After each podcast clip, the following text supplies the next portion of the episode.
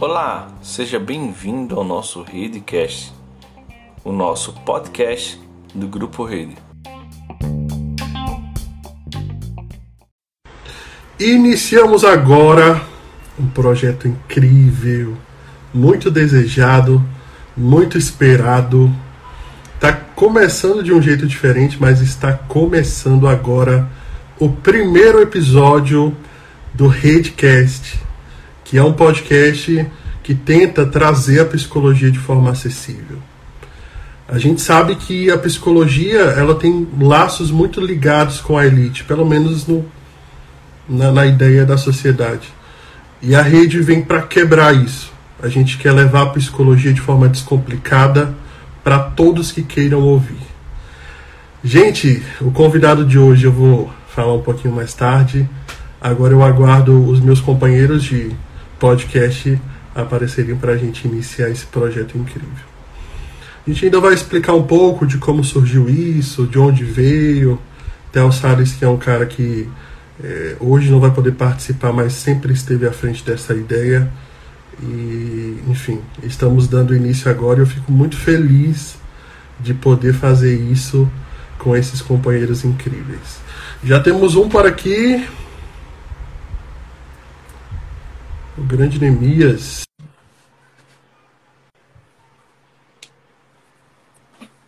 Aguardando agora a entrada de todos. Gente, vamos juntando.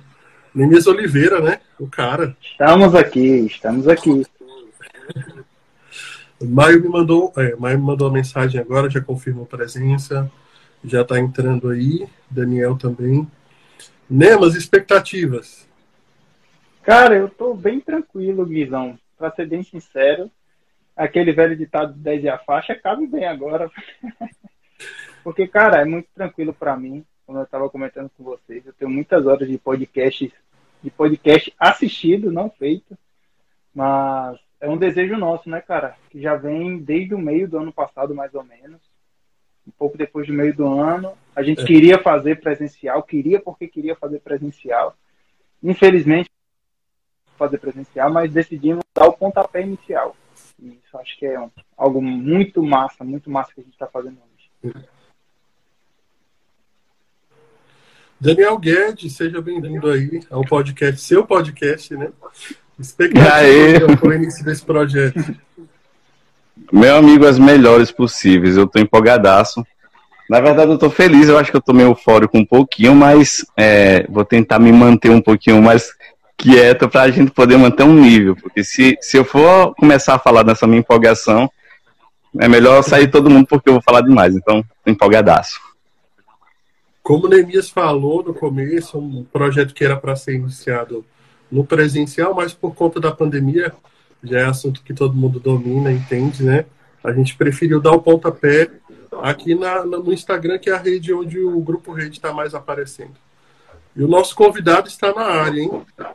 Gente, antes de colocá-lo, eu queria só passar para vocês a ideia do RedeCast, que é uma conversa. A gente costuma falar de mesa de bar, né?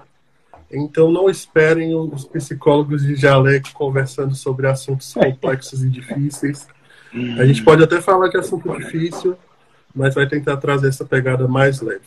Meninos, vou chamar o querido mestre Maio Quirino aí para a gente iniciar o nosso papo. Opa! Maio Quirino, por aqui.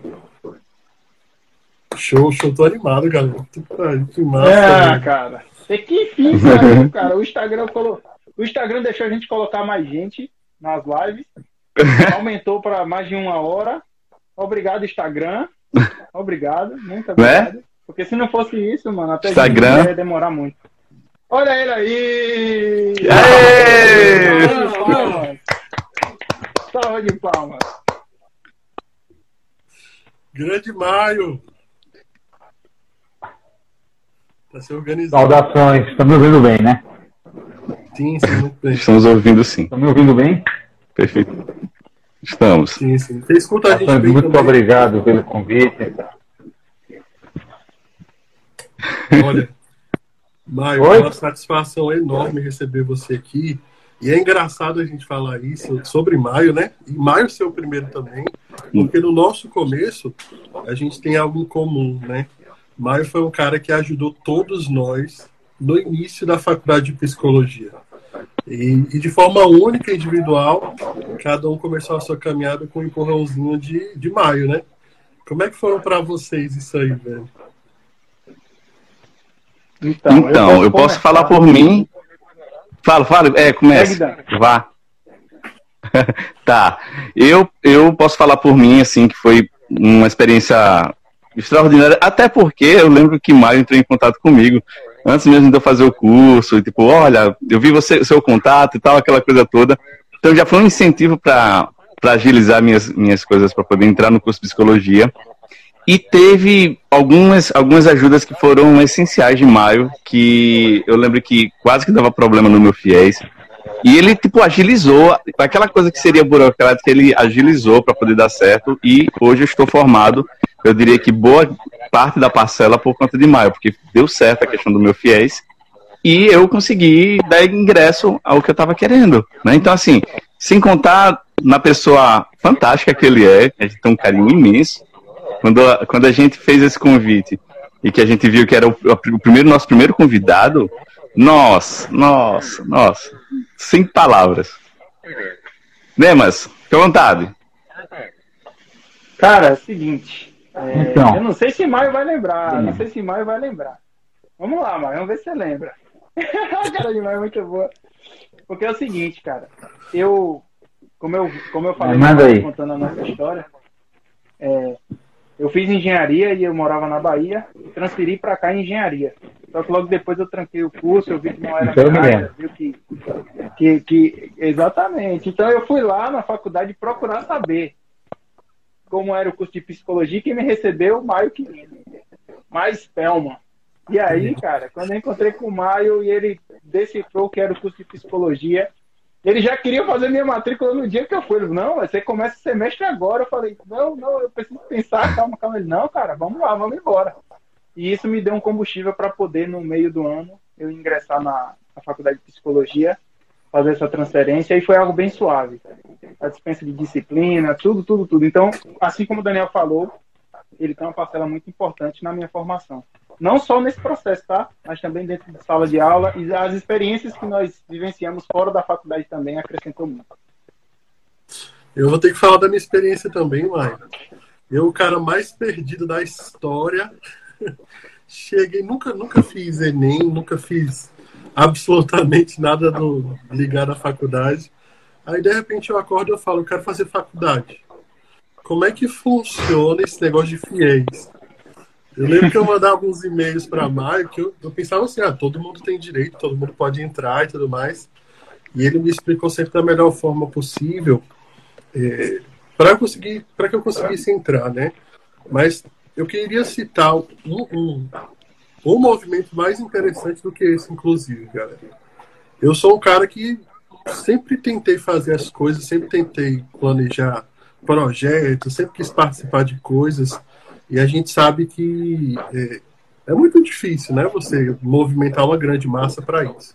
A primeira vez que eu fui conversar com o Maio, isso era fácil, porque ele era um coordenador extremamente acessível.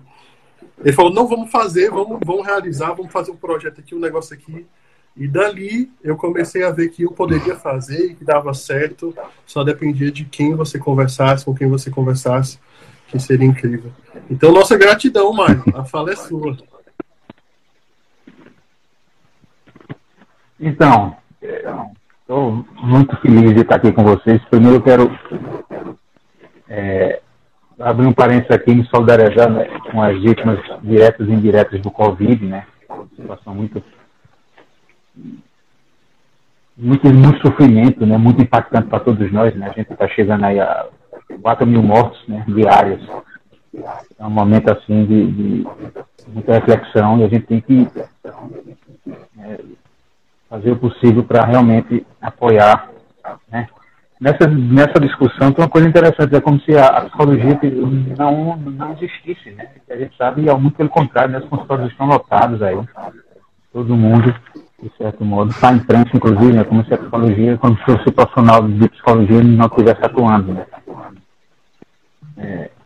Então, fechando um parênteses agora, vocês me convidaram hoje, né, eu não sei o que, é que eu vou fazer aqui, não sei o que, é que eu vou falar, entendeu?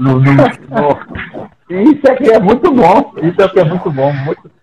Isso é, que é o mais interessante, é isso mesmo. E no começo eu escutei que a proposta realmente é ser algo mais informal, realmente. Ninguém vai estar aqui de jaleco branco, né? Como disse que é muito bom estar com vocês aqui, né? Porque a gente sabe realmente, a gente tem conseguido acessar, né, os nossos egressos, né? Eles são profissionais respeitados, né? Profissionais que estão imprimindo aí, né, uma nova identidade à psicologia, né, dentro de todo o padrão ético e padrão que a psicologia exige, né. Eu me lembro que quando eu fui autorizar o curso, né, que o curso ser liberado aqui na faculdade, a avaliadora disse: e os egressos? Quando vocês estiverem, como é que vocês vão monitorar os egressos? Porque no projeto do curso prevê, né, que a gente tem que ter ideia de como está sendo a vida profissional do egresso, né? E na época eu disse assim, não, vai demorar, né? Demorado, só daqui a 5 anos. A autorização foi em 2010. Mas... E hoje a gente sabe realmente, a gente tem muita notícia de muito egresso, não, né, pela instituição, né, mas pelas redes sociais. Na época as redes sociais estavam surgindo, não tinha a força que tem hoje, então eu estou com vocês aqui, sei o que eles estão fazendo, então tem gente, né, a gente tem acesso, né, então... Muito importante isso que vocês estão fazendo, estar aqui com vocês é muito importante ainda, porque realmente a rede vem, né, se estabilizando e consolidando cada vez mais, né? Isso é muito importante, eu estou muito feliz de estar aqui com vocês, eu vou saber que vocês querem mais e mais de mim aí. Essas aventuras que nós tivemos quando fui coordenador do curso foi muito interessante, muito boa, né? Fiz muitas aventuras boas e finalmente... eu não conheço um aluno que não está exercendo a psicologia. Não conheço um aluno. Hoje a gente vê pelas redes sociais, todos estão exercendo a psicologia, cada um a seu ritmo, cada um, né, com um paciente a mais, outro paciente a menos, mas todos estão exercendo a psicologia. Isso é muito importante, porque a psicologia precisa realmente imprimir, né, uma nova prática aí dentro da sua proposta ética e de respeito ao ser humano. Isso é mais importante. Perfeito. Maio, é importante destacar esse momento, né? Aqui tem 3 alunos seus que tiveram com você na graduação, mas nos comentários tem outros também falando muito bem de você. Então isso quer dizer alguma coisa, né? Isso quer dizer que você fez... Muita gente aqui passando a vida. Exatamente. A gente sabe muito bem, Maio. Quando a gente te conheceu, a gente sabe quem você era ali. Mas fala pra gente um pouco da sua história, lembrando só o chat que façam perguntas pra Maio. E aí não tem limite não, não é só psicologia não, viu, gente? Pode perguntar até o tamanho da coisa. Eu tenho certeza que ele vai responder com muito carinho. Ele responde. Fala um pouco da sua história, Maio. Não faça pergunta sobre o Vasco, não. Não faça sobre o 13. Sobre o Vasco, pergunta sobre o Vasco. Pergunta. Eu estou tratando do Vasco. Estou tratando do Vasco com trauma, né? Então. Mas eu sou de Campina Grande. Eu sou de Campina Grande, né? Fiz o curso lá e... Depois do curso, eu fui atendi 1 ano ou 2, aí fui para uma ONG Isis, em Campina Grande. Eu fiz a minha formação infantil, né? A CP infantil. E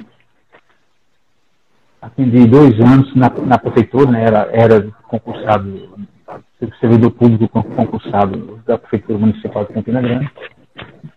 E atendi 2 anos lá, vinculado à Secretaria de Educação, né? E eu fui para uma onde AIDS estava sendo criado, uma onde AIDS, os primeiros casos de AIDS estavam surgindo em Campina Grande, eu fui. Chamaram para ir para a ONG, trabalhar com crianças com HIV AIDS. Eu fiquei na ONG 10 anos, de 93 a 2003, aí saí. Essa ONG, a AIDS, como de um modo geral, abriu como um campo de atuação da psicologia muito grande. Mesmo fazendo mestrado nessa área, né, utilizando a psicologia, né, o papel do psicólogo numa ONG AIDS, ainda tive alguma vinculação na ONG, de modo que eu acabei saindo dela só em 2005. Terminei o mestrado em 2006 e fui para a sala de aula. Então, passei... Em 2006 eu já fui para o UEPB, né? Fiquei na UEPB de 2006 a 2011. E em 2008 surgiu a Nassau, né? Eu entrei na Maurício Nassau, né? Na Nassau hoje, para dar aula em administração. E em 2010 teve a autorização do curso, que eu coordenei a autorização do curso. Em 2015 teve o reconhecimento, né? E 2020, agora, o ano passado, eu comecei o doutorado. Então, porque 13 anos em sala de aula, né? Mais, né? Porque foi em 2006 já na UEPB, né? Então, de 2006 até 2021 em sala de aula, de 2020... 2021, adquiri assim, né, já tinha uma prática lá atrás, né, me atualizou muita coisa quando eu fui coordenador e professor do curso, né, e agora estou de volta aí aos consultórios, né, tem uma prática igual, sem diferente.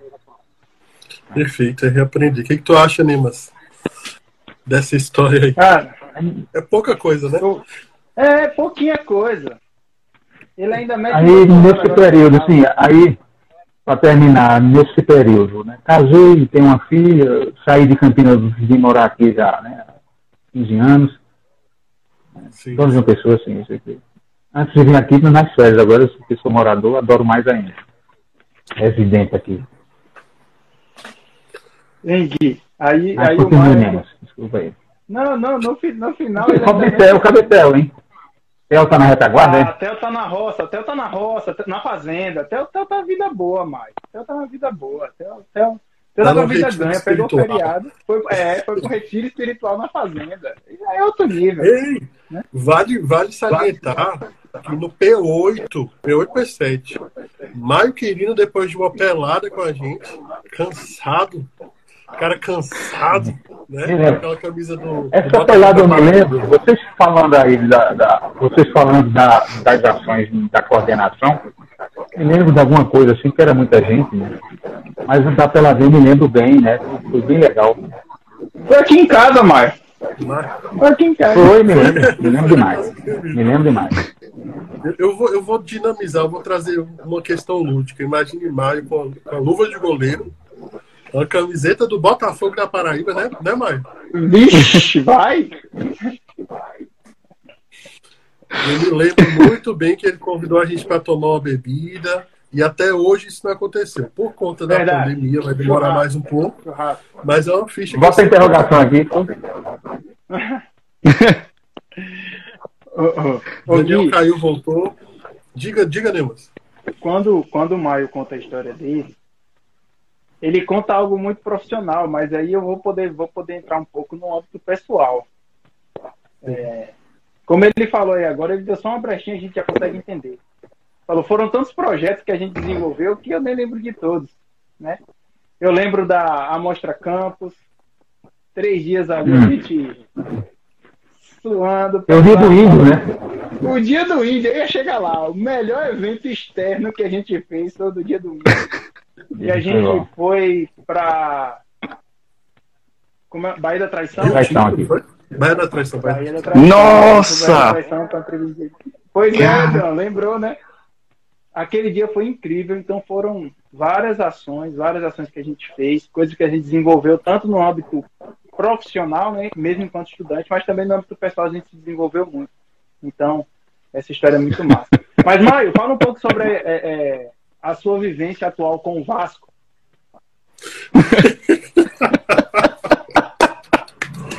Acho que é uma pergunta que tem que ser respondida num longo tempo aí, falando sobre sentimento e tudo mais. Falar do carinho que eu tenho aqui, né? Aqui com vocês, né? Isso é muito importante estar aqui com vocês para mim hoje, nessa sexta-feira, né? Theo está por aqui. Nós somos os heróis da resistência, né? Isso é muito importante. Porque... Theo está aqui na Unipresença. A gente está fazendo também a gente está fazendo aqui psicologia, né? A verdade é você fica cada vez mais olha para si, né? E agora, é um papel fundamental agora nessa pandemia, né? Os impactos foram vários, né? E é importante a gente dizer que tudo que a gente faça, né? Pensando realmente no bem-estar de quem nos procura, né? E acho que o problema do Vasco é que falta um psicólogo lá. Agora, antigamente, né, mas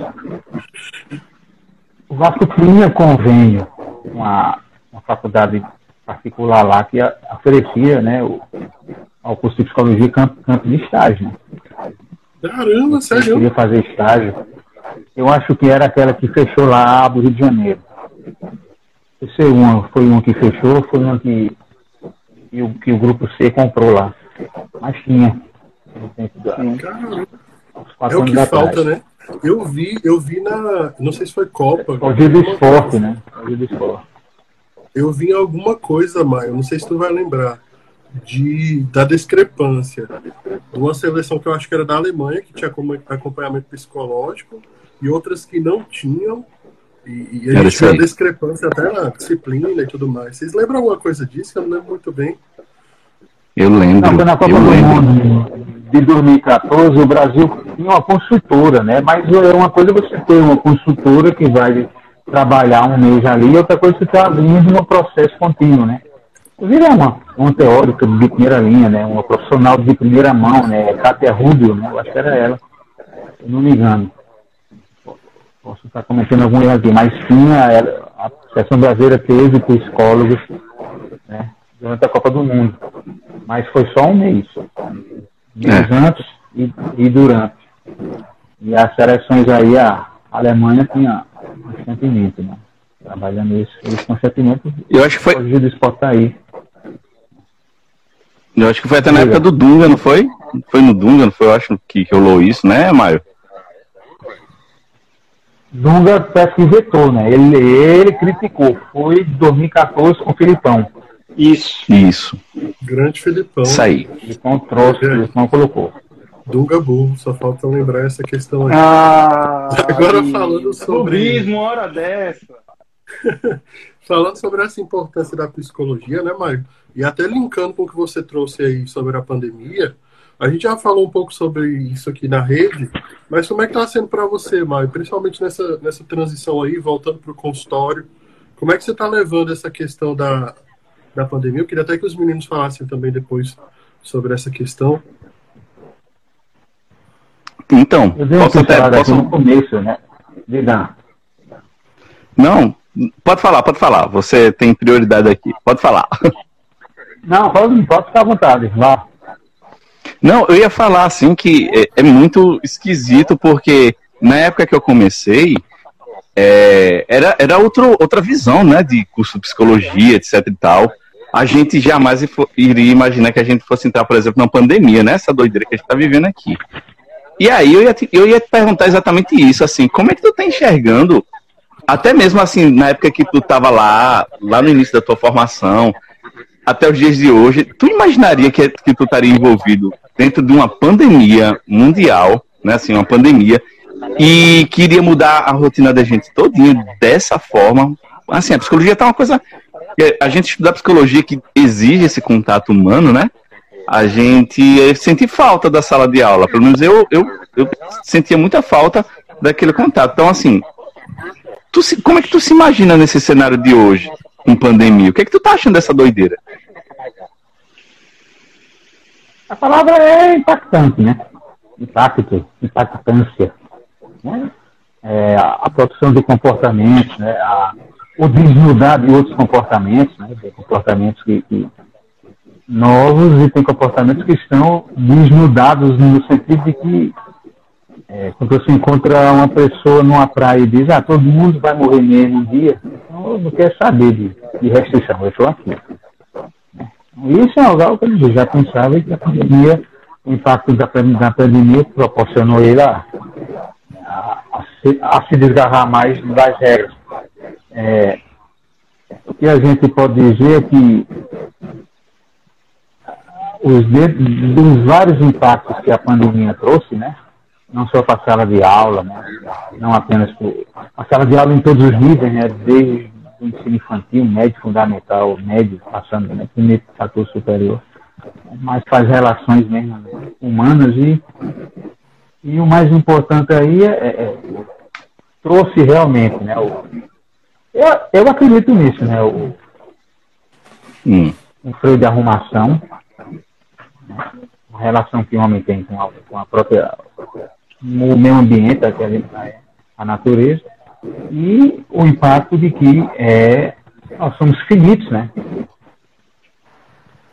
A gente sabe, o maior impacto que a Covid trouxe é lembrar que nós somos finitos, né?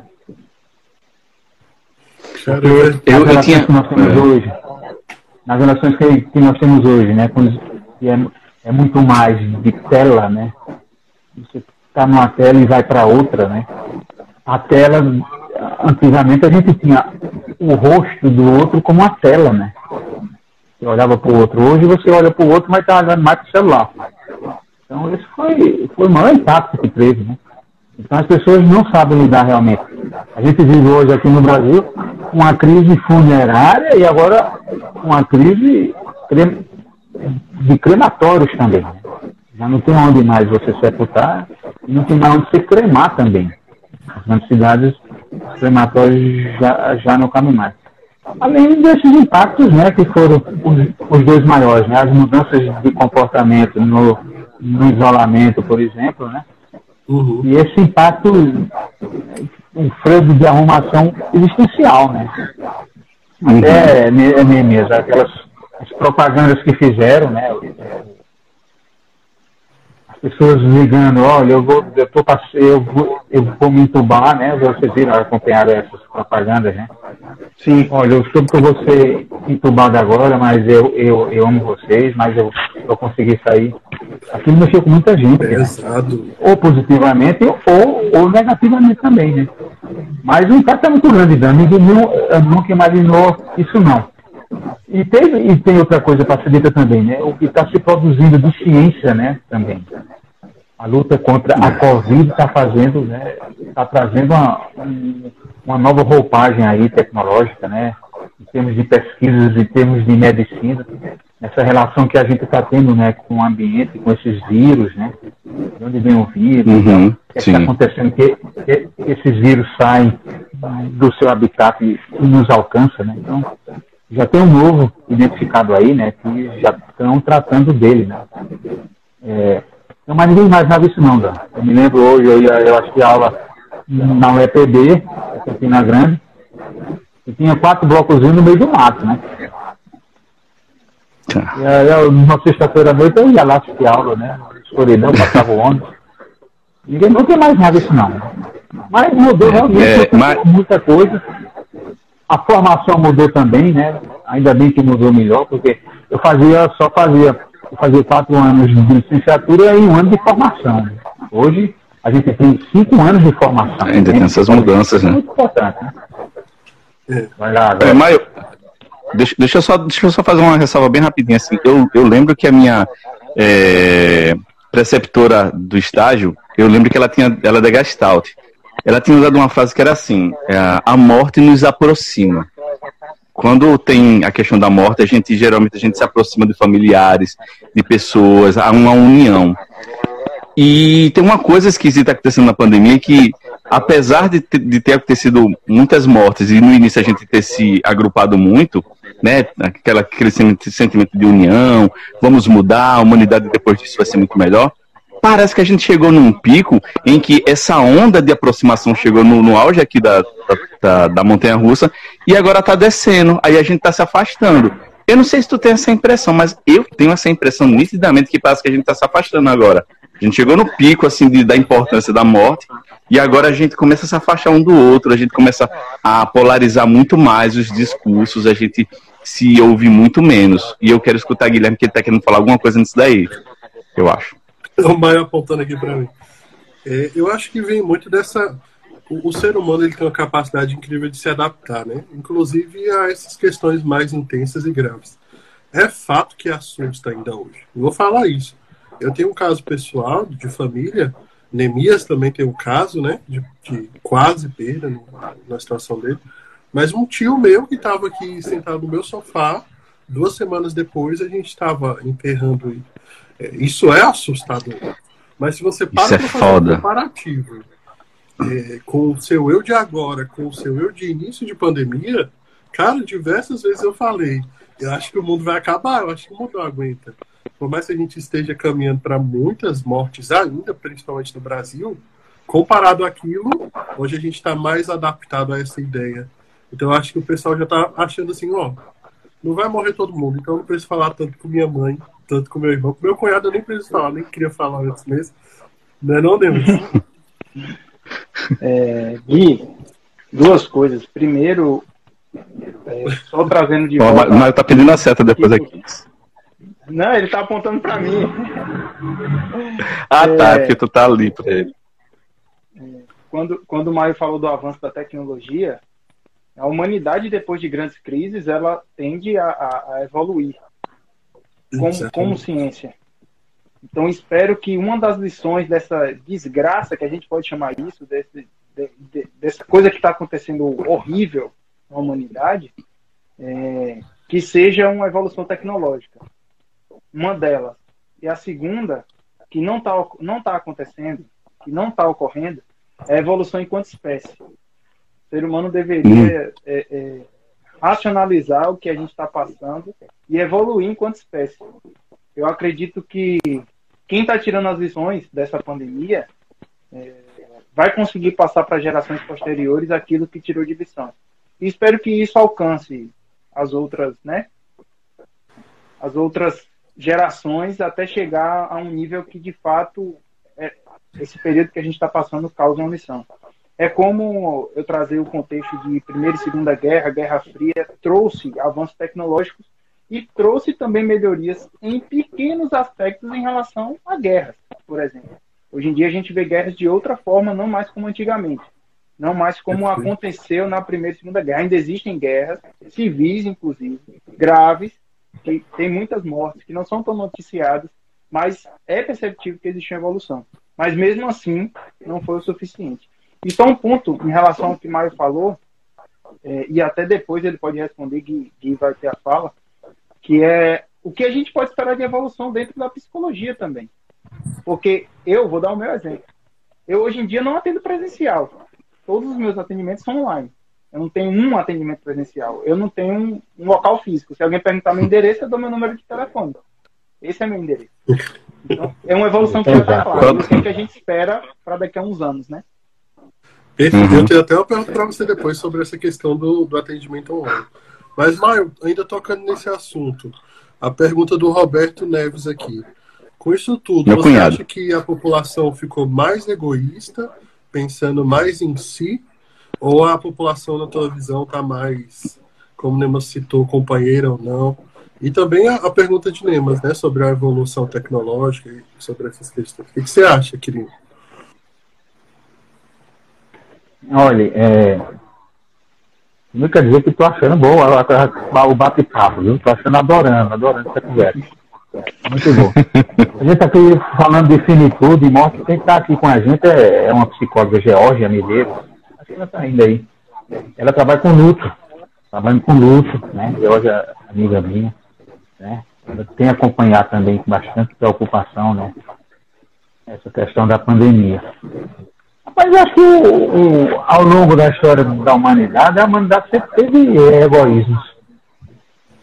E também sempre teve cumplicidade, solidariedade, né? Agora, eu acho que tem um divisor de água aí, que é realmente essa revolução tecnológica que a gente viveu aí, né? Alguns teóricos chamam de terceira revolução industrial, né? Que é de 2000 para cá, né? Começou com CD. Eu tenho 50 anos, eu sou quase um dinossauro. Eu vi o primeiro CD chegando em Campina Grande, o primeiro CD, o primeiro DVD sendo... eu sou do tempo de conexão discada, bicho. Campina Grande tinha a BBS. Tinha a BBS, eu sabe? Aquela música de Lenine, né? Que Lenine tem uma música que começa, né? Com... eu esqueci aquela música, gente. Que o começo da música é... a conexão discada, aquele barulhinho, né? Horrível. Então, houve uma evolução, acho que muito rápida, mas tinha condições pré-evoluídas, tanto é que tem até hoje, né? E a gente tem vantagens e desvantagens. Ninguém vai demonizar aqui, né? Já entrando um pouco na fala de Nemias, ninguém vai demonizar a tecnologia, ninguém vai demonizar a internet, os avanços, né, das redes sociais, tudo. A gente tem que ficar atento realmente, porque nós temos os egoístas, realmente, e temos também os altruístas, né, que pensam também nos outros. A pandemia, de certo modo, forçou esse isolamento social, de certo modo, as pessoas ficaram pensando mais em si, realmente. Agora, no contexto da pandemia, é ruim você pensar em si? Nesse sentido de proteção, né? Olha, eu acho algo para a gente pensar também. Eu não sei qual foi a ideia da pergunta de... não consigo ver direito, mas eu não sei se é nesse sentido. Eu sou egoísta, eu vou ficar em casa, meus amigos que me perdoem. Agora, é nesse sentido. Então, assim, egoisticamente eu vou ficar em casa, eu não vou sair para ver os meus amigos. Agora, eu sou um cabo movido a afeto, né? Esses rejeitos, vocês sabem. Eu falava com vocês pegando vocês, era ou não era? Pegando e pegava no braço, era ou não era? Só faltava abraçado no meio dos corredores, né? Lembra disso? Eu sou um cabo... eu converso com meus parentes também, meus amigos pegando e pegam no braço, faço um chacoalhão. É o ursinho carinhoso, né? Então, eu tenho dificuldades demais agora, estou sofrendo, mas assim, existe um mito, existe e-mails aí da gente, e vivo chamando meus amigos, bora se encontrar virtualmente à distância, porque vai demorar muito, egoistamente eu não pretendo vocês tão cedo. Até que eu posso até, parece que a vacina está próxima para mim, inclusive, próxima eu digo assim, acho que tem um mês ou dois para frente, mas até lá, então... eu acho que a gente ficou mais egoísta, assim, do ponto de vista da interconexão, né? A interconexão criou um egoísmo no mundo presencial, né? E, ao mesmo tempo, aquele que é egoísta, né? E que mais se relaciona bem na internet, ele pode ser um altruísta lá também, né? Perfeito. Eu não sei se eu consegui... do ponto de vista da pandemia, é bom que a gente seja egoísta hoje. Pense, eu vou pensar em mim, não vou sair de casa, eu não vou para balada. Não sei se foi essa a ideia da pergunta aí. Deixa eu só colocar uma questão, Nilson. É que eu estou com um problema aqui de enviar as perguntas, então eu queria que vocês mandassem no chat, como o Roberto fez, porque a gente faz a pergunta para Maio. Eu estou, inclusive, esperando o tamanho da cueca, viu? Nilson, o que você acha, cara, para falar? Não, é só para agregar a fala de Maio, porque é o seguinte, eu concordo plenamente essa questão, principalmente a psicologia, o egoísmo não é como o que é visto, né? A gente não é somente o culto ao ego. Só ligando essa seta aqui, tá? Beleza. Mas existe a questão do fato da preservação. Mas o outro ponto, em relação ao egoísmo, dentro de uma pandemia, do pensar em si mesmo, é, por exemplo, o contexto da vacina. As pessoas que negam, são negacionistas, né, que têm medo da vacina, que falam que não existe, que não vou tomar. E aí, de fato, é um ponto que a gente não pode ser egoísta. A vacina não só nos protege, mas também impede que a gente transmita para outras pessoas. Então, eu acredito muito no equilíbrio. Do que Maio falou, perfeito, perfeito. O egoísmo tinha que sair. Meus amigos que me perdoem, meus familiares que me perdoem. Eu vou ficar em casa o máximo de tempo que eu puder, obviamente. Se eu puder sustentar minha família de casa, eu vou sustentar minha família de casa. Se eu precisar sair, eu vou sair com os máximos de cuidados possíveis. Vou ser egoísta, sim. Porém, eu também preciso entender em contexto social que eu não posso ser egoísta. Eu preciso entender que quanto mais eu saio, que é o contraponto, né? Quanto mais eu saio... Era isso que eu ia falar também. Existe outro egoísmo também, né?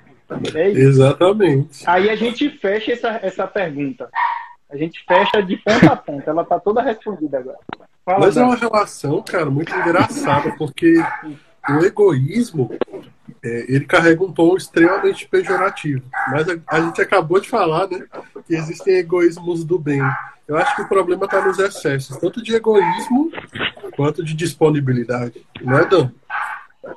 Isso, exato. Eu queria primeiramente dizer assim, eu apoio totalmente que daqui para o final desse RedeCast o Maio possa revelar o tamanho da cueca, tá? E o segundo ponto que eu quero tocar, eu preciso me situar, me contextualizar nessas gírias aí que eu não contextualizo. Oh, tá vendo? Então, e o segundo ponto que eu quero tocar, o primeiro é mais importante, que é o tamanho da cueca de Maio, que isso tem que ser revelado até o final da corrida, que acho que é muito importante. Todos nós queremos saber. Mas o segundo ponto que eu queria falar é porque, eu não sei se vocês pensam a mesma coisa, né, Maio? Isso eu até jogo essa pergunta direto pra ti. Mas parece que a gente, de certo modo, a gente parece que está evidenciando aquelas nossas pulsões de morte e de vida que Freud fala, né? Parece que esse momento de pandemia, essa polarização e esse desejo de conflito e tal, parece que tem evidenciado muito mais isso tudo que a gente sempre carrega durante toda a nossa humanidade. Se a gente olhar nossa história de vida como humanidade, são guerras sendo travadas e tal. Aquela nossa velha mania de travar uma boa guerra.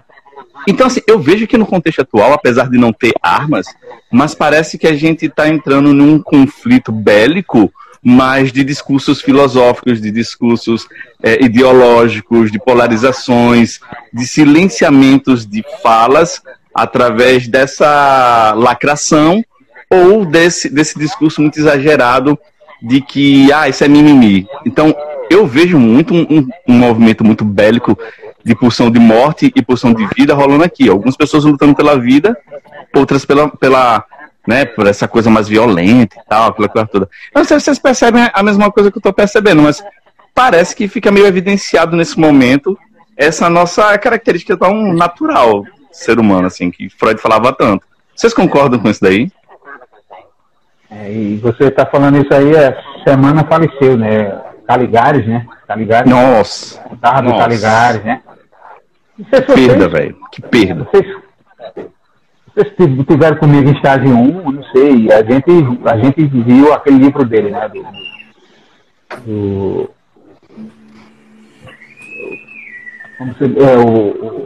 analista, né?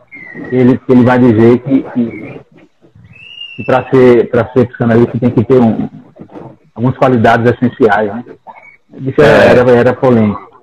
Mas quem é negacionista? Acho que a Terra é plena. É questão de vida ou de morte? Ele é egoísta? Quem é negacionista e vai para uma balada e é um egoísta? Né? Assim, ou ele está na liberdade dele? Né? Então, assim, essas questões são muito mais filosóficas. E aí Daniel nos puxa mesmo para a psicologia, né?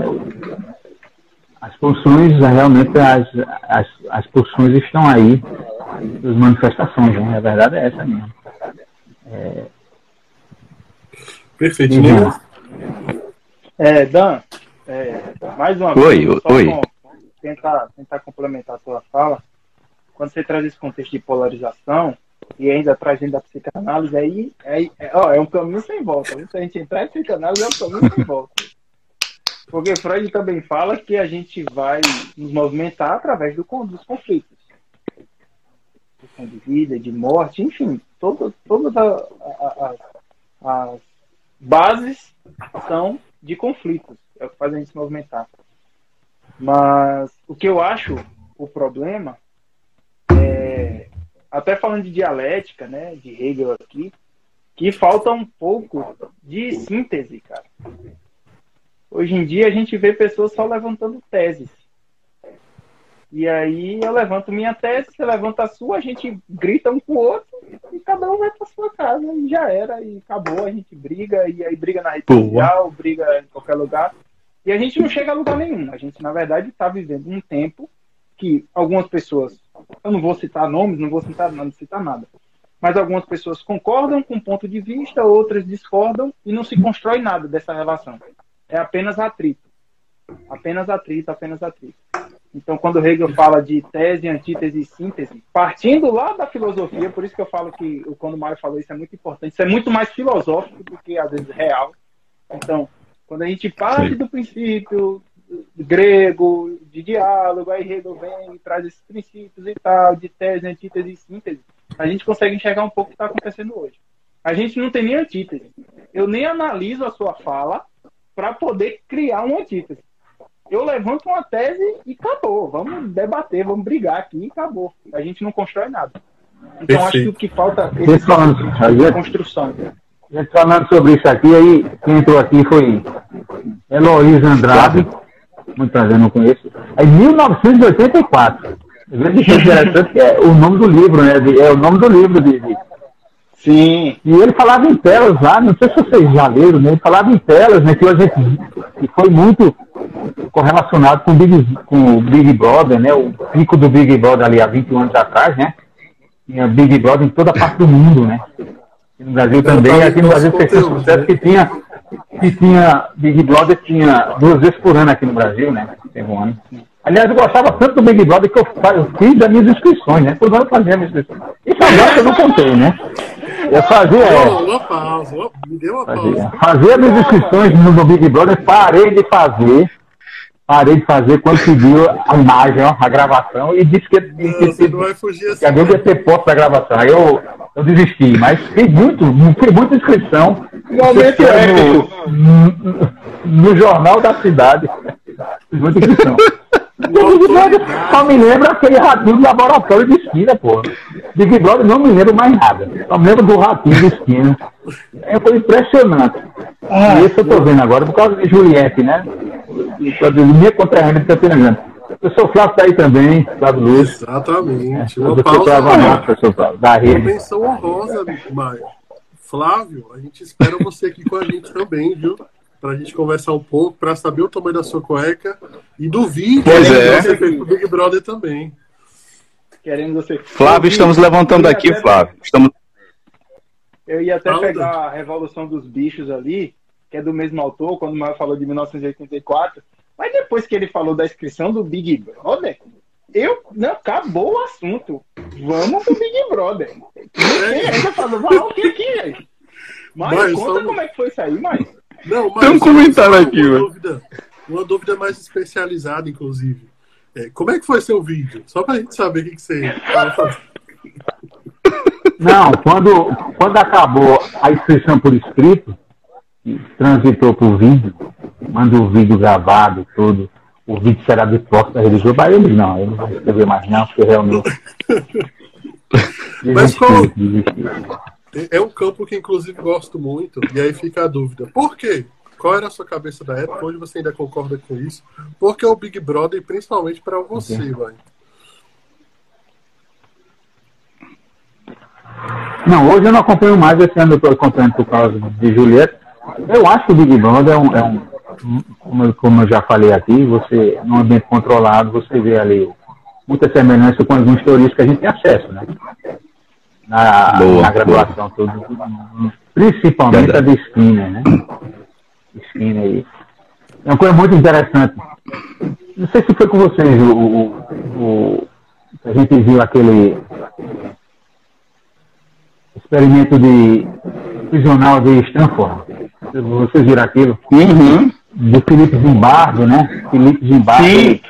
A gente viu na disciplina lá, não sei qual foi direito. É muito parecido, porque os caras arrumam confusão do nada ali, né?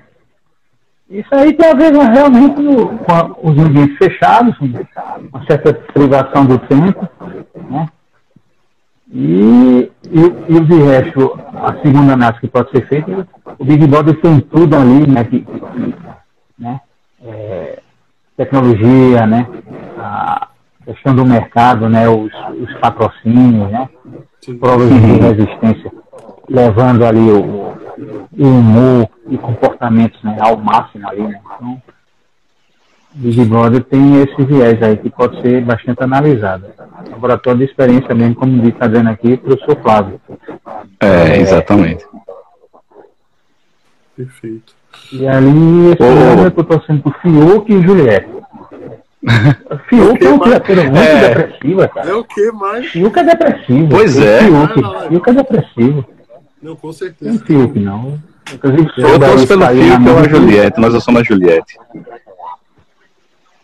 Fiuk toma remédio, né? Não sei se é ansiolítico, eu vi aí alguma notícia, soube, né? E aquele rapaz que saiu também, o Boninho disse, né, que ele não poderia nem ter entrado, né? Teve um caso na Fazenda, vocês viram na Fazenda, de uma borderline, e aí você colocou a borderline sem medicação, em todas essas variáveis que mais trouxe, né, de privação, de competição, a gente sabe que é uma linha muito tênue entre a normalidade e a explosão, a mania e os movimentos mais depressivos. Cara, e aí fica até uma pergunta que eu queria fazer para vocês. É um laboratório de experiências, mas é privação, é briga. Isso não tem um tom meio perverso, não? Câmeras filmando pessoas brigando, privadas e... Pô, eu fico olhando assim dessa situação muito complicada. Isso é egoísmo, né? Isso é egoísmo da Globo, né? Empurrar a câmera lá.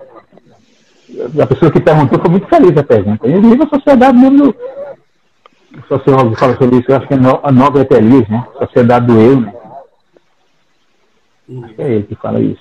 Tá vendo aí, a sociedade do eu, o egoísmo que é aceito, né? E é suplantado aí, alimentado, né? Perfeito. Dan? Oi. Então, ó, só aproveitando que Flávio está por aqui, né? Aproveitar que a gente vai fazer o convite para ele também em algum momento. Flávio só tem uma condição também, que a gente já fez essa condição para Maio, é que no final do RedeCast precisa dizer o tamanho da cueca, tá? Isso é um requisito importante. Agora o negócio ficou sério. Vai, Daniel, faz um convite para cá, Daniel. Mas sem essa pergunta. A professora Karen entrou. Vamos mudar de assunto. A professora Karen entrou. Gente, aí não, né? Aí segue, Daniel. Ei, escuta, aproveitando esse negócio de Big Brother, né? Lance de cancelamento. Eu quero levantar uma questão aqui que eu até já tinha discutido com... Eu me lembrei essa semana. Eu me lembrei de Karen. Você não vê nenhum tradutor de Libras nessas... Você não vê nenhum tradutor de Libras, Guilherme. Nessas postagens, nesses stories, nada.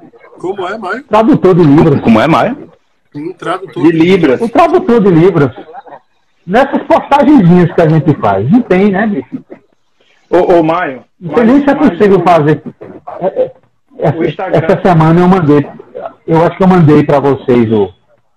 Ele é professor da Federal, ele falando sobre a data do golpe militar, né? Vocês viram, né? Aquele vídeo. Sim. Contou toda a história em linguagem de Libras. Aí eu me lembrei disso, né? Eu queria fazer uma postagem, né? Dicas sobre ansiedade, dicas, sei lá, né? Prevenção da crise de ansiedade, sei lá, pulsão de morte. E eu pouco encontro... tradução de livros na rede social, né? Mas o Instagram está possibilitando agora a ferramenta da legenda automática. Isso facilita muito. Sim, porque tem legenda. Facilita muito. Mas é lógico que existe esse déficit. E a gente tem que se sentir na responsabilidade de tentar produzir conteúdo que seja acessível também para esse tipo de pessoa. Quer falar, Gui? Fico imaginando, você sabe que o Conselho Federal tem uma resolução, né, orientando os profissionais de psicologia, façam cursos de Libra, né? Fico pensando como é que seria o pessoal precisar de atendimento, como é. É verdade. E isso já poderia ser incluso nas novas aí, né? Sem lixo de espera. Os cursos de Libra sem lixo de espera, né? 3.000 pessoas inscritas no curso de Libra. E por isso que você lembrou de Karen, né? Porque eu lembro que Karen era uma professora que falava muito pra gente sobre isso. Ela falava também, inclusive, sobre a necessidade do psicólogo saber, né? E eu vi até uma experiência, uma colega psicóloga lá da clínica que eu tô trabalhando, que ela atende. E, enfim, é extremamente necessário. Legendas no Instagram, por mais que sejam muito boas, eu acho que a gente ainda tá engatinhando nessa questão, né? Mas só uma lenda, as legendas elas eram limitadas ao IGTV. Agora elas também estão entrando nos stories, né? Eles estão testando já para colocar nos stories, porque é o que é mais movimentado, né? Sim. Esse é o ponto. Gui, Mário? Diga, Dan. Não, fui eu e o Mário falando. Dentro desse lance de inclusão, preciso reforçar isso que você falou, meu amigo. Estamos apenas engatinhando. Estamos muito lentos nesse sentido. Muito, muito, muito lentos. Eu lembro da professora Karen levantando o questionamento. E se chegar um paciente dessa forma? Se chegar um paciente dessa outra forma? A gente conseguiu ter algumas experiências naquele lugar que a gente trabalhou, de portas abertas, enfim, vocês sabem, não podemos citar nome dele, mas a gente trabalhou lá e a gente passou por algumas situações que a gente de fato se deparou e olhou e falou, realmente a gente precisava estar preparado para poder encarar esse tipo de situação e que envolve todo esse contexto. Se você não tiver nenhum assunto para introduzir, Gui, eu tenho algo para falar sobre o Big Brother que a gente estava falando.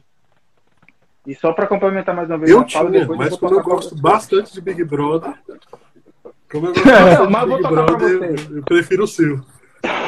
Não, eu vou tocar para você. Eu vejo muito. Professora Karen aqui, só abrindo parênteses, né, mas a professora Karen disse que está tratando sobre isso, né, num artigo. E para o professor Flávio também, né? Flávio está acompanhando, está orientando o TCC sobre... É o que vai surgir, a gente tem que estar... Você perguntou, não, vou voltar na sua pergunta, né? Muitas coisas eu não imaginei que pudesse acontecer. Inclusive a psicologia, rapaz, a minha formação foi o quê? Clínica, escolar e industrial. Então, assim, quando eu saio da faculdade, começa uma reformulação curricular na psicologia. Em 2004 se implementa. Eu saí em 93, começou as discussões, e 10 anos depois é que foi implementada, chegando ao que é hoje. Claro que de cara não, né? Teve várias modificações. Vocês passaram pela faculdade, saíram o quê? Há 2 anos, né? 2 anos? Por aí, 2 anos. As novas turmas já tem, né? Novas, né? Outras componentes curriculares, quer dizer, os temas emergentes da psicologia, né? Psicologia política, né? Psicologia do trânsito, traumatologia, né? Psicologia do esporte, né? Isso aí, temas emergentes, psicologia do ambiental, né? Do ambiente, né? Quer dizer, são temas emergentes que foram sendo construídos de acordo com a necessidade que a sociedade tem. Perfeito. A sociedade produz... A sociedade produz os seus doentes, precisa ter teoria para entendê-los. Né? Então, assim, a ciência não é comprovação de tudo, né? A ciência ela só faz parte de um processo.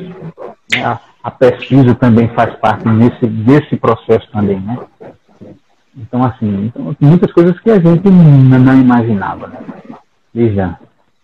Cara... Posso puxar um assunto depois, tá? Só uma observação incrível, né? Para nós do Grupo Rede, espero que o Theo esteja aí também. Olha o nível do nosso chat, né? Flávio, Karen e Maio, pessoas que estavam à frente da gente ensinando e hoje estão acompanhando a gente aí, não só na clínica, né? Colegas de profissão, rapaz, colegas de profissão. Isso é incrível, eu só queria tocar nesse ponto também. Dan, Nemias, ele queria colocar um assunto antes. Bota aí, antes. Bota aí. Não, é rapidão, é só para só citar do Big Brother, que a gente falou de psicanálise, e aí eu vejo a relação nossa, né, de sadismo, né, como sádicos, assistindo o programa, e os participantes como masoquistas, que se submetem às condições que o programa entrega.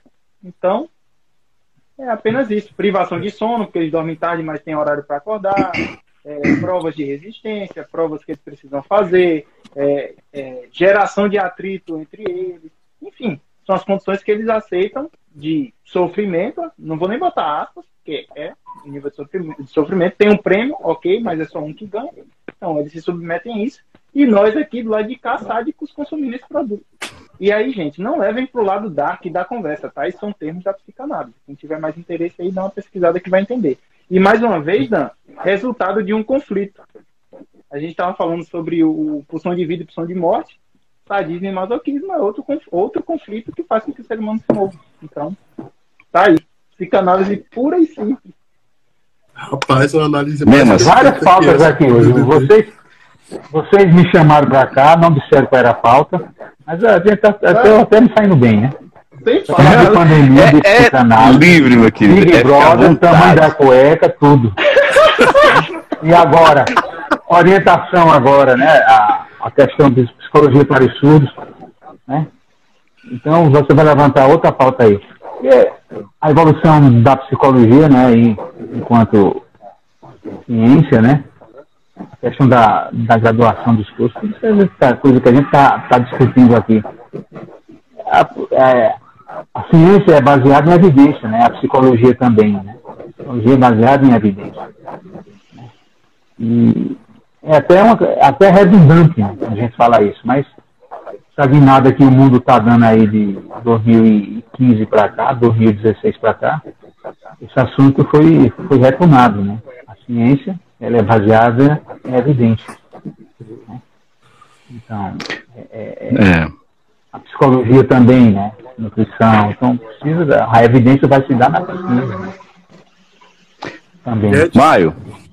Maio, deixa eu aproveitar que o gancho que a gente tá já no Big Brother. Eu teria outra coisa para falar também, mas eu queria falar, aproveitando do Big Brother. Ontem foi o dia da mentira, né? E aí, a última participante que saiu foi a Sara. E ela foi pega várias vezes com dois discursos. A mentira, de certo modo, né? E aí a gente fica aqui do lado de fora, julgando ela porque ela mentiu. Aí fica aquela pergunta... Tem como a gente não mentir, né, na vida, né? E aí a gente parece que entra exatamente nesse contexto que Nemias falou, do perverso do cara sádico, do cara maso. E nesse momento a gente se torna um sujeito sadoquista, o sujeito sádico que tá ali julgando, que vai estar ali, poxa, olha só, ela mentiu, que crápula, não sei o quê. E a gente fica fazendo esse serviço de chicotear mesmo a menina, né? Assim, e aí eu lembro que o Flávio falou aqui nos comentários que o Big Brother é um programa experimental psicológico, vamos dizer assim, né? O que vocês acham desse nosso espaço, desse nosso lugar aqui fora de julgador, sendo que a gente faz isso diariamente, de julgar as pessoas, de condenar, etc e tal. Fala aí, Guizão, o que você tá querendo falar? Não, para complementar a sua pergunta, eu queria que... para todo mundo entender, até quem não acompanha o Big Brother, eu queria que Nemias falasse um pouco da trajetória da Sara no programa, explicando mais ou menos o que ela fez, como foi, para que a galera consiga entender, né? Mas... Gui, você... Cara, eu não posso responder em palavras aqui ao vivo essa sua conduta, mas eu posso tentar resumir. É uma participante que teve seus bons momentos durante o programa, inclusive acho até que era uma das favoritas, né, a ganhar, e em um certo momento teve um bom relato um pouco na sua conduta e acabou sendo, de certa forma, punida, para a gente usar um termo também aqui, foi punida pelos telespectadores que votaram para ela sair. E agora eu vou dar a observação. Eu falei isso, mas eu não faço a menor ideia de quem é, Sara. Parece cartomante, rapaz. É no futuro dos outros. Não. Não, gente, mas assim, nada contra quem assiste, tá? Nada contra quem consome o produto. Mas é que eu, de fato, tenho a opção de não... Nada contra quem se inscreve também, né? O que já se inscreveu. Nada contra. Inclusive, Mário, eu vou começar uma campanha para que você participe do Big Brother do ano que vem. Eu vou começar essa campanha. Não. Deixa eu colocar uma questão. Eu fiz um vídeo recentemente falando um pouco sobre, não a Sara, mas a Carol Conká, que ela foi uma personagem que ficou bem marcada por conta do cancelamento do público, né? E nesse vídeo eu falava justamente desses pontos. O que a gente não faz no dia a dia, que a gente está julgando na Carol Conká, com a Sara, e qual a moral que o ser humano mortal tem de apontar o dedo e no outro dia de manhã fazer a mesma coisa, às vezes até pior, um pouco menor, né? Eu acho que a gente tem muito disso, a cultura do cancelamento, ela nasce disso, né?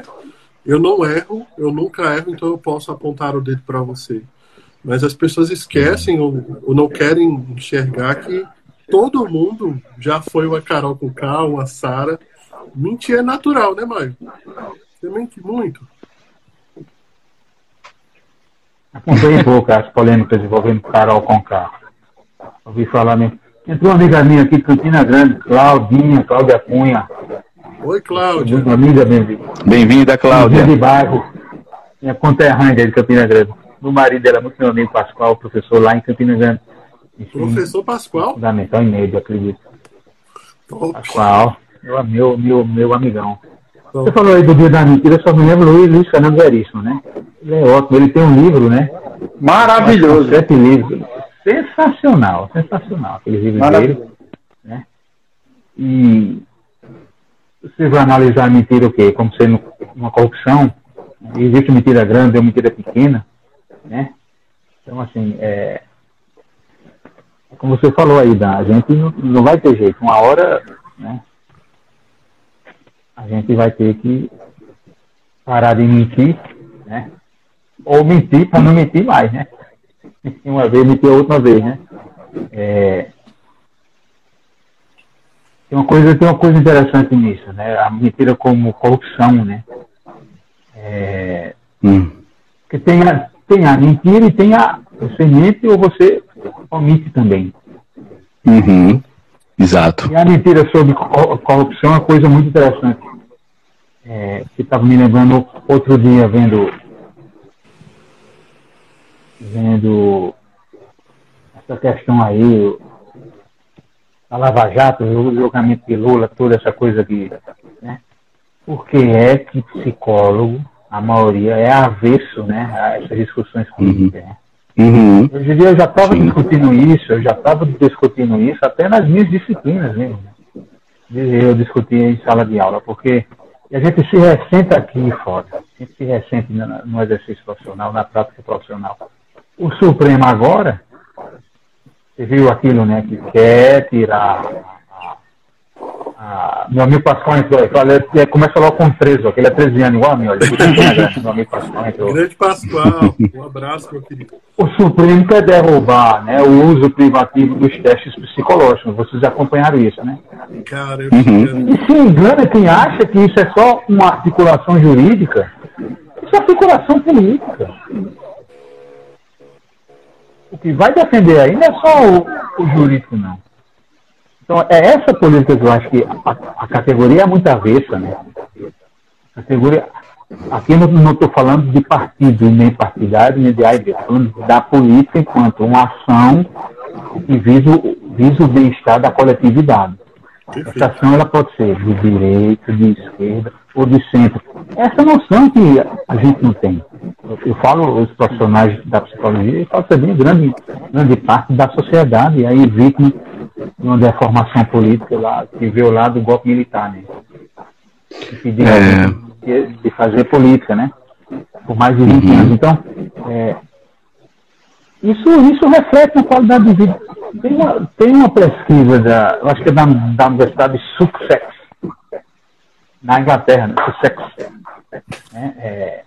De 2017, a pesquisa diz que países onde há instabilidade política e econômica têm altos índices de doenças e transtornos, né, mentais, né?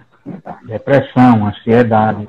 Então, assim, não tem como a gente fugir disso. A gente, que eu digo, categoria profissional, e a sociedade não tem como fugir disso. Ô, Mário, a insegurança política, a insegurança econômica, eu já vou terminar. A segurança política, a insegurança econômica gera comportamentos, né, que podem ser realmente considerados, classificados ali como doenças e transtornos. Então, a categoria muito avessa a isso. A gente não sabe o que é direito, não sabe o que é esquerda, não sabe o que é centro, né? E fica aí se degladiando, né? O quantidade de amigos que deixaram de falar comigo porque eu, né, eu não simpatizo com Bolsonaro, não votei Bolsonaro, né? Porque eu sou esquerda, Bolsonaro é direito. Bolsonaro não é direito. Direito é Macron da França, direito é na Inglaterra. Direita é ali aqueles países nórdicos. Se Bolsonaro fosse direita, a gente estava feliz. Enfim, mas isso é uma discussão que gera comportamentos e ansiedade. Família, tem muito bolsonarista na família. Não me intriguei de nenhum. É muito difícil. Eu acho que a gente podia tentar separar também, mas é muito difícil. É muito difícil. A cisão é muito grande, o país está dividido mesmo. Isso gera comportamento e tem reflexo nas relações. Veja aí. Com certeza. Deixa eu fazer um comentário sobre isso. Maio, você começou falando sobre a mentira. Eu fiz a conta assim, eu fiz a conta lá do dia da mentira, né? Para chegar aqui. Né? Isso, exato. E era exatamente nesse gancho que eu queria chegar, Maio. Você começou sobre a mentira, entrou em política, entrou em testes psicológicos e tal. E aí eu queria fazer uma colocação rapidinho pra gente pensar aqui. Vamos viajar na maionese aqui. O dia da mentira. E aí eu lembro que, historicamente, aqueles que colocaram a sua verdade lá atrás, no tempo medieval ou antes disso, as pessoas eram condenadas, né, a morrer porque defendiam a sua verdade. E aí a gente caminha, por exemplo, para a sociedade atual, e aí a gente lembra, a gente começa a ver que existe um grupo que está ali liderando e que eles têm uma verdade e que essa verdade não pode ser enfrentada, sabe? E aí um movimento muito parecido com o que acontecia lá atrás, que era das pessoas serem queimadas, enforcadas, porque defendiam um ponto de vista específico, por exemplo, um ponto de vista científico, né, eram enforcadas, queimadas, etc. Aí a gente olha para os dias de hoje e tem essa galera que detém tá no direito, entre aspas, assim, né, de impor qual vai ser a verdade. E aí eu vejo, por exemplo, uma sociedade que não só apenas alguns sujeitos unitários estão sendo ameaçados na sua liberdade de expor sua verdade, mas como toda a sociedade agora começa a ser aqueles sujeitos não individuais mais, mas agora de um ponto de vista coletivo, nesse lugar de forca. E aí parece que expor a nossa verdade, né, expor o nosso ponto de vista, parece que tem sido a sentença de enforcamento, a sentença de que, poxa, você vai ter que ser condenado, você é esquerda petralha, vamos metralhar, petralhada. E eu estou usando esse discurso porque não tem como fugir dessa fala marcante. Então, entra essa questão muito bélica de conflito, né? De confronto, na verdade, de confronto. Né? E eu lembro o quanto que algumas pessoas estão sendo amordaçadas de exporem a sua verdade, né? Isso porque eu estou linkando com o dia da mentira de ontem, né? Então, até que ponto a gente, por exemplo, precisa mentir para poder sobreviver numa sociedade, né? Até que ponto a gente precisa se omitir para não ser prejudicado, como, por exemplo, o exemplo de Felipe Neto, que está aí sendo rechaçado de diversas formas, porque ele está ali botando a sua verdade, botando o seu ponto de vista, e isso tem gerado algumas consequências para ele. Eu estou jogando essa aqui para a gente viajar um pouco na maionese sobre essas questões que estão lá atrás, mas que se reconfiguram nos dias de hoje. Vocês concordam? Dan, eu vou voltar. Assim. Eu vou passar para você, Mário. Eu vou voltar para o mesmo princípio. Quando a gente fala de duas verdades, vai ter confronto. Se eu pegar esse copo aqui e falar para você, ele é preto com detalhes brancos, se chegar para mim e falar é branco com detalhes pretos, a gente vai ficar debatendo, vai gerar confronto. A gente não vai chegar em lugar nenhum. Agora, se eu sento com você e falo, cara, vamos chegar a um consenso, vamos trocar uma ideia, eu não quero te convencer nem você me convencer, eu vou levantar um contraponto da sua verdade, pra gente chegar numa síntese. E não eu tentar destruir a sua verdade. Saca? Eu acho que o que falta hoje em dia é esse nível de conversa. Hoje em dia a gente vê confronto, e aí existe uma responsabilidade de ambas as partes. E aí, sem querer defender lado, sem querer defender nada. Existe uma responsabilidade de ambas as partes. É, se achou um modo de se defender batendo. E não se levantando uma antítese. E sim levantando uma estratégia. Então, esse é um problema. E, para voltar do contexto político que o Maio falou, e aí eu já vou passar, quando o Maio fala da política em relação aos psicólogos, eu vou voltar mais ainda, Maio. A política tinha que estar inserida nas escolas. Só que isso não é interessante para o governo no geral. Tem que na graduação tem que ter. Tem que ter. Na graduação não, tem que ter a disciplina. Antes, Maio. Antes disso. No mínimo, no ensino médio, os alunos já tinham que estar tendo conhecimento sobre política e sobre finanças. São duas coisas básicas que a gente deveria ter na escola, já no ensino médio, lá atrás. Porque se a gente... E dois gatilhos, né? Dois gatilhos de ansiedade, de briga, de cacete. É verdade, perfeito, perfeito. Se a gente cria esse senso crítico dos jovens, bem mais jovens, digamos assim, né, adolescentes chegando à juventude em relação à política, eles não iriam aceitar coisas que estão aceitando, ou aceitaram durante muito tempo, sabe? Então, não se criou um senso crítico sobre política, e aí não sabe se discutir sobre política. Esse é o problema. Ninguém sabe como... Não vou falar ninguém porque eu vou generalizar. Pouquíssimas pessoas sabem sentar e conversar sobre política. E esse é o problema. E eu discordo do termo de política não se discute. Política se discute sim. Tem que sentar e conversar sobre política. Ah, é. Vai ver. Perfeito. A gente vive nessa dinâmica, trazendo o que Nemias falou, bem mastigado, que é uma dinâmica onde as pessoas elas estão para ganhar a discussão. Não para discutir propriamente dito, né? Exato. Então, se eu sou A ou sou B, não existe a possibilidade de você ser C, né? A gente sabe que, para além de discussões políticas, qualquer pessoa que tem um pensamento contrário ao seu, e aí a gente fala dessas massas mais ignorantes, são marginalizadas. Diversos contextos que a gente convive são marginalizados. Eu não vou entrar nessa dinâmica agora para não tirar da ideia que a gente está discutindo, né? Mas é muito disso, cara. O que falta é conversar de forma funcional, né? Você para pensar, tem um programa muito interessante no YouTube, eu sei se vocês já viram, mas eles colocam dois opostos para trocar uma ideia e se descobrir. Eu não sei como é que é o nome do programa, né? Imagina se a gente sempre tivesse aquela dinâmica de entender o outro e conversar minimamente. Porque a gente entende que o ser humano ele se diferencia do animal muito por essa capacidade, né, de consciência e tudo mais. Então, quando a gente vê... Cara, eu sou de Brasília, né? Conheço um campo ali. Então, tava tendo uma manifestação ou algo do tipo, eles tiveram que colocar uma grade no meio para dividir os dois, porque se juntar... Sabe? Cara, que isso? Onde é que a gente está? A gente chegou nesse nível, né, Marci? A gente perdeu a racionalidade quando se fala sobre isso. Oi, Yara! Grande professora. Meu Deus, Yara! Bem-vinda! Grande potência! Então, a gente acaba, Gui, fracassando enquanto ser humano. Tá? A gente acaba... fracassão enquanto ser humano quando a gente esquece a racionalidade, porque aí a gente volta várias casas aí. E aí eu vou voltar mais uma vez na fala. Tipo, a lição da pandemia, da gente passar por gerações, coisas que a gente está aprendendo agora em relação ao convívio social e também em relação a si, é por isso que eu falo, eu espero que aconteça, mas a esperança que vai acontecer é muito difícil, porque a gente percebe que com o avanço da tecnologia as coisas começaram a retroceder em relação ao desenvolvimento do ser humano. Parece que a tecnologia, para se desenvolver, o ser humano tem que voltar algumas casinhas, sabe? E até uma questão que você mesmo falou sobre umas autoridades que elas não são especializadas, elas não têm muito conhecimento, mas elas são colocadas lá em cima, elas têm muito poder de fala e de manipulação de grandes massas.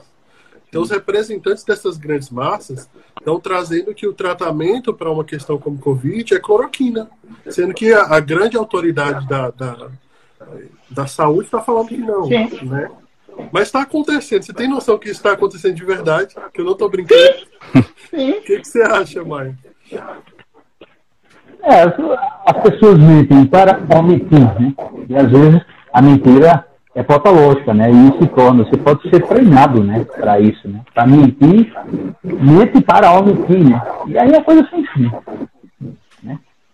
Não tem nenhum artigo científico que aponte benefícios da cloroquina, da ivermectina. É uma coisa assim impressionante. Impressionante. Queria voltar aqui. Nemias falou sobre política, futebol e religião, né? Que não se discute.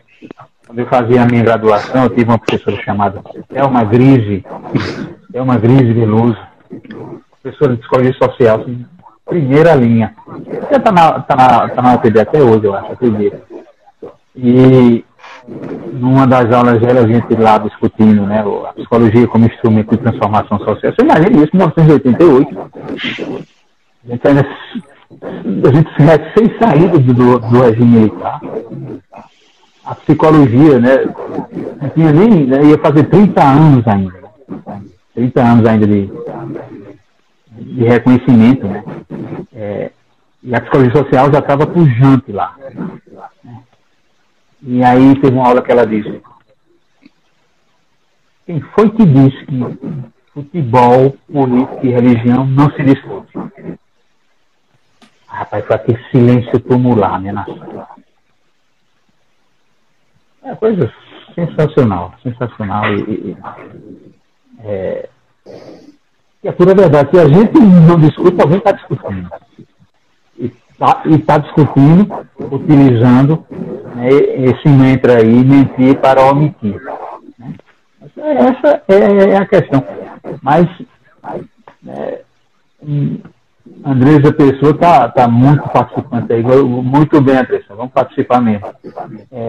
Acho que a categoria tem que ficar mais ligada. A gente está tendo chamamentos e desafios diretos aí. Negócio do Supremo, né? Que quer quebrar a gratuidade, o uso privativo dos testes psicológicos, né? Quer abrir para outros cursos, né? A gente tem que estar organizado. Isso é política, não é só jurídico. Né? Tem a questão também do uso da psicoterapia como uso privativo também, né? Do psicólogo, né? A proposta aqui, psiquiatra, parte da psicoterapia, médico. Quer dizer, a questão como é que chama? Do ato médico também. Isso não é só jurídico. Tem psicopolítica por trás. A categoria tem que estar realmente junta mesmo. Né? Tem que estar unida nisso. Tem divergência na categoria, tem divergência em relação ao Conselho Federal, tem. Mas tem assuntos que a categoria precisa ter um mínimo de noção e participar. Né? A verdade é essa. Olha aí. Então, a questão do racismo dentro da psicologia, né? Essa discussão já está muito boa. Mas a discussão política, isso é política. Agora, também não pode confundir, né? Não pode chegar no consultório e estar professando partido político, mandando o paciente votar em A e B. Mas nada impede que a gente tenha uma visão política. A profissão vive em uma sociedade, né, que coloca a psicologia nessa conjuntura que a gente está vendo. Perfeito, mãe. A gente está atendendo presencial, a gente está atendendo online agora, na pandemia. E é como se não existisse psicólogo na pandemia. Você não vê na imprensa, né? Não fala nada sobre isso. E a gente é linha de frente. A verdade é essa. A gente é linha de frente também. Maio. É algo que eu sempre falo, Maio. Opa. Pode falar. Lana tá lembrando do grupo de estudo que a gente tinha, né? Ela fez parte, ela, Joedna, Psicologia, Política e Sociedade. Grupo de estudo, grupo de extensão. Você quer falar, Gui? Quer falar? Não, pode mandar bala, Dan. Depois de umas questões. Então, Maio, você está falando aí sobre a inclusão, de certo modo, da política na psicologia, a discussão disso. Aí eu me lembro exatamente de que alguns discursos meio que pacíficos sobre conquistas de direito. A pergunta é, tu achas que existe conquista sem luta, sem ir à rua, sem protestar, sem ter esse conflito que a gente sempre geralmente acaba encontrando, não é confronto, é conflito mesmo, de ir às ruas, de paralisar a avenida, de ir para a frente da prefeitura, buscar melhoras? Tu acha que, de alguma forma, tem como a gente conquistar direitos sem esses movimentos de ir para a rua mesmo?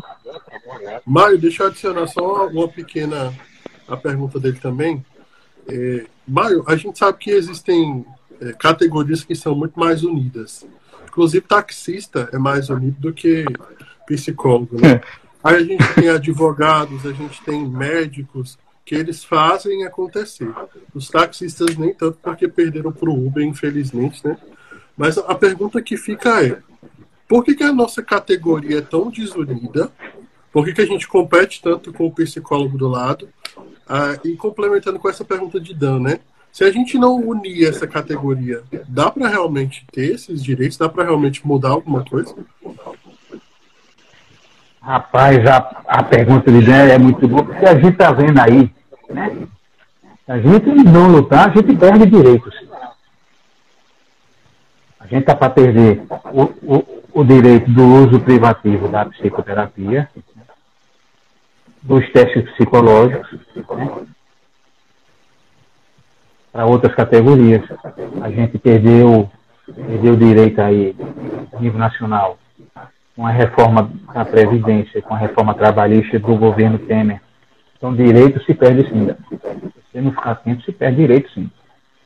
Já tem proposta aí, já tem países aqui no mundo que, de novo, dizendo que mulher não deve votar. Esses países lá, pegando aquele meio de mundo lá, da Ásia, África, aquele meio de mundo ali. Quer dizer, a gente perde direito sim. Se baixar a guarda, a gente perde direito sim. Tem que tomar cuidado com isso.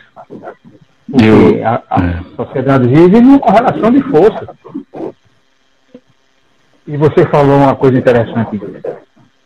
Quem é mais importante? Um juiz, um médico ou um psicólogo? De onde vem essa construção? Por que é que o professor está tão desvalorizado hoje? Mas no tempo da minha mãe, todo mundo queria ser professor. Não era nem médico, nada, queria ser professor, porque professor ensina juiz a lei, ensina médico a lei. E hoje o professor está desvalorizado. De onde vem isso? Por que é que a sociedade caminhou para isso? As coisas precisam ser analisadas. Porque psicólogo é uma profissão, pelos rankings aí de os guias, né, instituições especializadas, né, está entre as 10 mais procuradas ainda, né? E teve um boom aí, né, na virada da década, né? Chegou a ser a segunda. Mas a valorização financeira, como é? Quanto paga um Estado hoje? Quanto paga um município hoje? Tudo isso são direitos que a gente tem que tomar cuidado. Direito se conquista e direito se perde também. Se a gente não tomar cuidado, se perde direito também. A questão da categoria vai dar força à categoria, ela é a própria Guilherme. A gente analisou isso, assim, eu tive uma turma, não sei se foi a turma de Lana, que Lana está aqui, né? Railana. A gente analisou isso em alguns textos. A segmentação da própria psicologia, né? Em várias abordagens, talvez tenha criado essa cisão que foi levado para fora dos consultórios e das cadeiras das faculdades, né?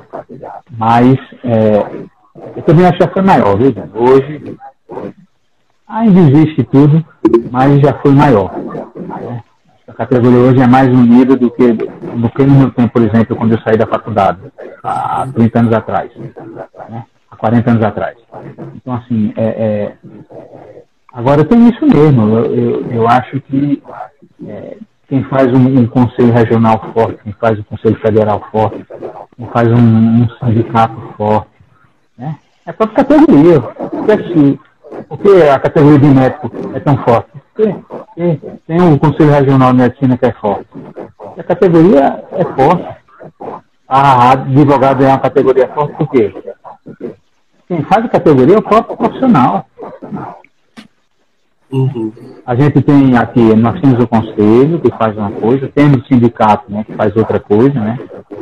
Uhum. E a gente, por exemplo, a gente tinha que ter já uma associação de psicologia da Paraíba. Tinha que ter já. São vocês aí que vão ter que mexer com isso. A rede, a conexão, né? Eu posso dar uma contribuição, já estou com 50 anos, a consciência da morte é mais presente, né? Mas, aliás, é uma das vantagens de fazer 50 anos, quando a gente é menino, novinho, adolescente, não tem muita consciência da morte, né? Mas a gente precisa ter uma associação de psicologia da Paraíba, precisa ter, para trazer evento, para fazer lazer, né? Para fazer discussão. A categoria ela vai ser mais forte ou mais fraca, unida ou desunida, Guilherme, se ela tem que assumir a responsabilidade dela mesma. Eu não acredito, assim, tem muita gente que mete pau no Conselho Federal, muita gente que mete pau no Regional, quando é chamada a contribuir, não vai. O que faz o Conselho Federal forte, o Regional forte, é a própria categoria. Perfeito. Eu queria trazer até uma reflexão sobre uma experiência minha. Eu lembro que na época de graduação a gente teve a visita de alguém que foi do sindicato, não foi? Não sei se vocês já lembram dessa história. E era uma moça que falava um pouco sobre a categoria, como acho que inclusive Maio que devia ter falado. Foi Sirene. Eu não sei se era Sirene. Sim. E aí, ela foi dar uma palestra lá, ela que tá falando? Eu não sei. Nemas? Só um segundo, é porque Isis perguntou qual o assunto, Isis. Aqui a gente está assunto livre. Aqui a gente está trocando ideia. Estamos agora em... do que a gente já falou. Até fechado de ideias, das coisas vão fluindo, a gente vai vendo o tamanho. Não, o resumo já passou. Já falamos sobre muitas coisas aqui. Já passou, estamos falando... Eu fiz um resumo aqui da pauta, se quiser eu digo no final. No final Jacueca também. No final. E aí, gente, eu lembro que eu aluno lá sentado ouvindo aquela mulher falar, e a sensação que me trazia é que era algo muito distante. Não sei se porque ela não estava preparada, eu acho que nem era essa, viu, mãe, inclusive. Mas ela trazia algo muito distante, não era palpável para eu entender, para saber para onde que ela estava direcionando a gente, o que ela queria falar realmente. Tanto que, em pouco tempo, quando... Nessa fala de Maio curta, eu já entendi direções, eu já sei, inclusive, o que a gente vai fazer quando a live acabar, que é procurar um prédio, para a gente já tomar conta, e Maio vai ser a presidência dessa associação aí. Porque é necessário, eu sei que o tom de brincadeira sempre faz parte do meu discurso, mas eu sei que é necessário porque, como o Dan falou, perca de direito, né? Não se começa assim, vai piorando, vai banalizando cada vez mais, e amanhã você vai estar dividindo o mercado de trabalho com o coach, efetivamente, fazendo o seu trabalho. Então essas discussões, elas são necessárias, e trazendo essa reflexão sobre a experiência, eu senti que faltou isso, sabe? Nemas? Ô Gui, posso falar? É o seguinte... Falou não, ele falou ainda não. Eu não vi. Eu vou tentar construir um... Ele falou do Vasco. Um pensamento. Eu vou tentar construir um pensamento de acordo com o que a gente vem conversando nos últimos minutos. Não, Isis, não precisa pedir desculpa, não. Aqui é um bate-papo, tá tudo certo. A gente vai falar, inclusive, agora. Daniel, para quando a gente fala de no microfone aí, mano, por favor. Pode falar sobre unha postiça, se quiser. Desculpa. Então, quando a gente comentou sobre discutir política, quando se trata de assuntos em grupo, aí eu vou chegar na psicologia. Se você não está discutindo, alguém está tomando a decisão por você. Se você não está debatendo, alguém está fazendo isso por você. Então, se assuntos de grandes massas, que eu falo, aí, eleições, se você é profissional da sua área, o sindicato, a associação, o conselho, se você não estiver nesse meio, alguém está tomando a decisão por você. Se você, de fato, está tranquilo em relação a ter alguém tomando essa decisão por você, ok, tá massa. Agora, se você não gosta daquilo dali que está acontecendo e você, de fato, não se movimenta em relação a isso, as pessoas vão continuar tomando decisões por você. Então, discutir política é necessário. E aí eu trago para o nosso contexto. Discutir política no nosso contexto, porque quando a gente fala de conselho, de associação, de sindicato, a gente está falando sobre processo político. Então, se a gente não discute isso dentro da nossa profissão, a gente vai acabar sofrendo porque tem outras pessoas tomando decisão por nós. E se a gente aceita isso, não tem problema nenhum. Agora, se você está insatisfeito com algo, você vai precisar se posicionar para que isso mude. Perfeito. E aí, dentro do que Dan falou em relação a protesto, Dan, não deveria ser necessário a gente ir para a rua, a gente protestar, a gente fazer o que precisa fazer, de fechar congresso, de invadir lugar. Não deveria ser necessário. Não deveria. Mas não estou dizendo que não é. Uhum. Não deveria. Mas, infelizmente, é. Porque se você não grita, ninguém vai te ouvir. Exato. Muitas vezes só a fala não gera incômodo em quem manda. Então a atitude precisa existir. E aí eu não falo em relação à militância, a bater, não sei o que lá, não sei o que lá, não sei o que lá, não. Eu acho que alguns grupos se cansaram tanto da tentativa da antítese, sabe? De construir um diálogo e não se chegar a lugar nenhum, que acabaram se posicionando. Eu não sei até que ponto está certo, está errado, não sei o que lá, mas chegaram a esse ponto. Precisaram se posicionar. Isso. Precisaram ir para confronto. A gente chega na palavra que você trouxe. Confronto. E aí a gente percebe algo, principalmente dentro dos conselhos e a associação que Maio trouxe em relação à união. Acredito que... Eu posso até voltar na nossa fala. Acredito que aí entra o lado do egoísmo. Porque a gente sai hoje da faculdade, a maioria dos profissionais, não mais um CPF, agora você é um CNPJ. Agora é você por você mesmo. Você vai trabalhar, no nosso caso, vai tentar captação de paciente, botar sua cara a tapa e conseguir pessoas para você trabalhar. Se você é de psicologia social, dependendo do contexto também, você vai ter que botar a cara a tapa e assim por diante. Então a gente acaba esquecendo do senso de união. A gente fixa apenas no senso do profissional liberal. Em alguns pontos até competição. Posso... Então, tá dando para me ouvir direitinho, tá? Até demais. Tá, porque eu não quero gritar, não. Mas assim, a impressão que eu tenho, às vezes, é que nós, da psicologia, ocupamos exatamente o mesmo lugar da poltrona psicoterápica. A gente fica pegando exatamente o gancho do comentário aqui da fonoempática, que ela fala, o apolítico parece neutro, mas ele toma a decisão de deixar os outros tomarem a decisão por ele. E isso me faz lembrar uma posição exatamente terapêutica do psicólogo clínico, que está ali dentro de uma neutralidade, interage com o seu paciente, mas que não toma nenhum partido, não toma nenhuma decisão, nenhum posicionamento para uma mudança efetiva. Então parece que às vezes a gente se confunde um pouco entre o psicólogo sentado na cadeira e o sujeito psicólogo político que busca melhorias, que busca mudanças e que faz se sair desse lugar de neutralidade do qual precisou se acostumar para poder, inclusive, lidar com outro ser humano, mas que às vezes a gente precisa fazer uma ruptura entre esse sujeito clínico e o sujeito que luta pela sua individualidade enquanto psicólogo. Então, às vezes eu noto que a gente peca nesse excesso de neutralidade ao ponto do CRP emitir com certas frequências notas de repúdio, mas não posicionamentos concretos em relação a alguma coisa. Fala, Gui. Fiquei até sem palavras agora. Na verdade, eu tive um grande déjà vu agora com a fala da Kelly, né?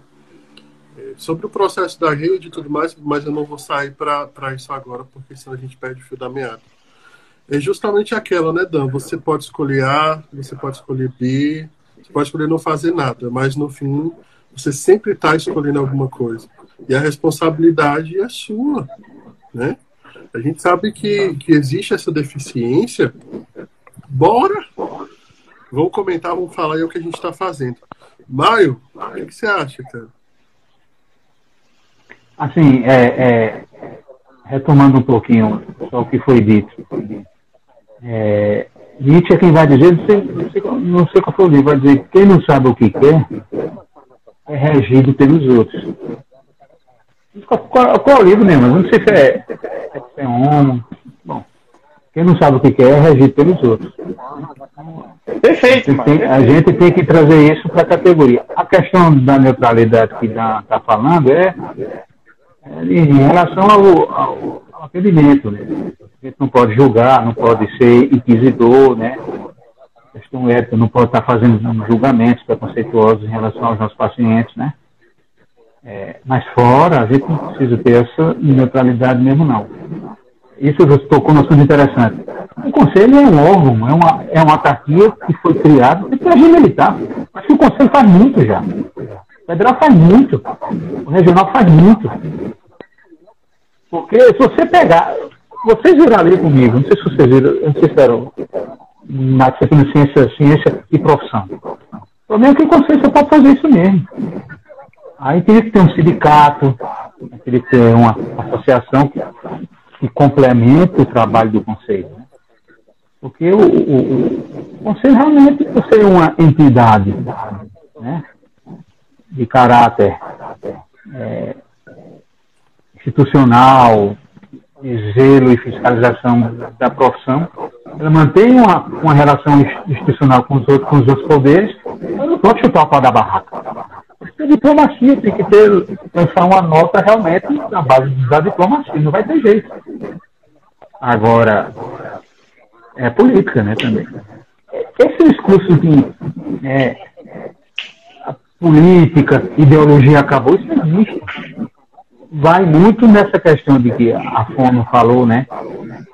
Essa discussão é uma mentira.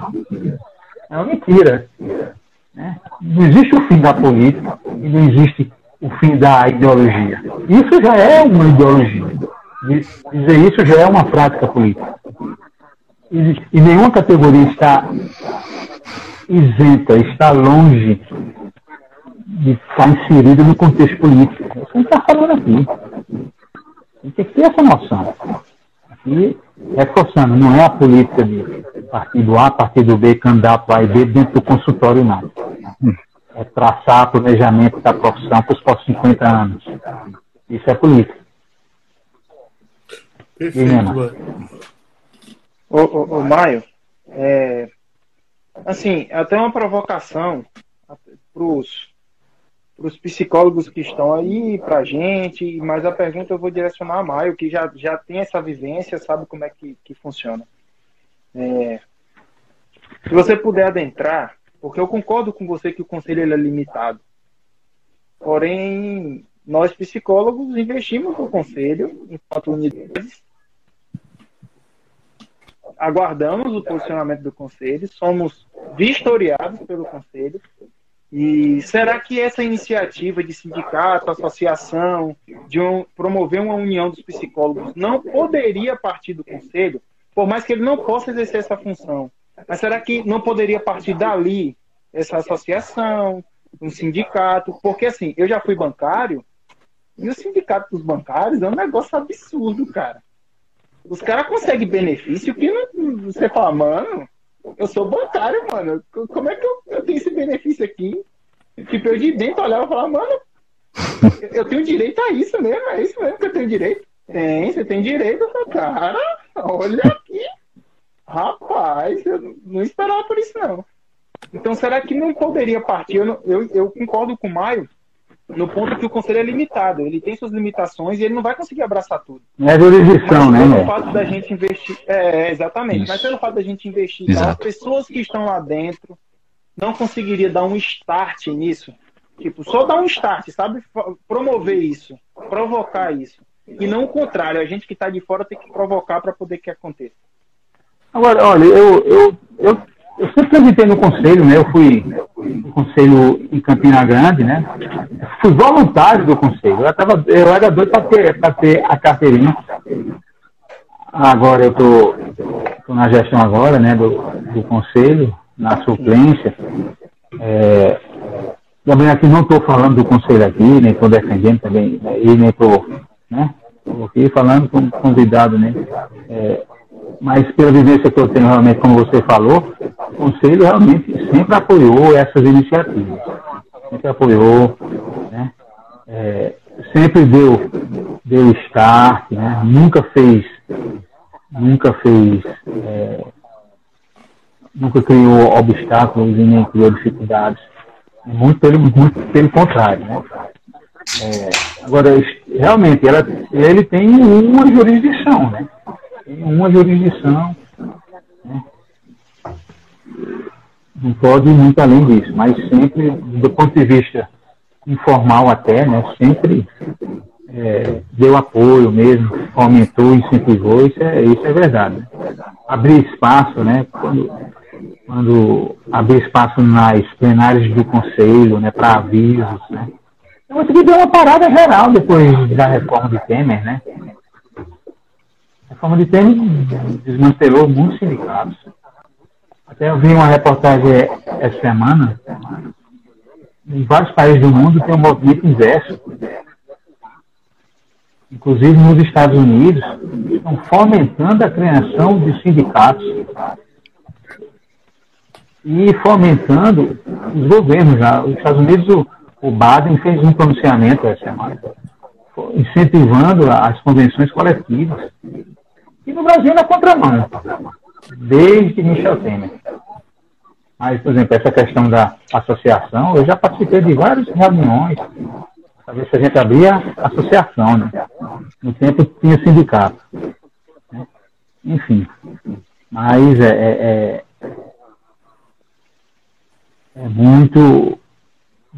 são muitos desafios que a gente... E tem um chamamento de muitos desafios, a categoria está sendo chamada. Né? Vou colocar uma questão. Fala, Guizão. Galera, vamos fazer perguntas aí para Maio. A gente está chegando em 2 horas aí de podcast. Eu queria deixar um finalzinho para a gente fazer algumas perguntinhas. Oi? Me explica aí, você... Isso aqui vai pro Spotify? Como é isso? Me explica aí esse negócio. Vai. Depois eu te explico. Depois eu te dou uma explicada do áudio. Tá bom.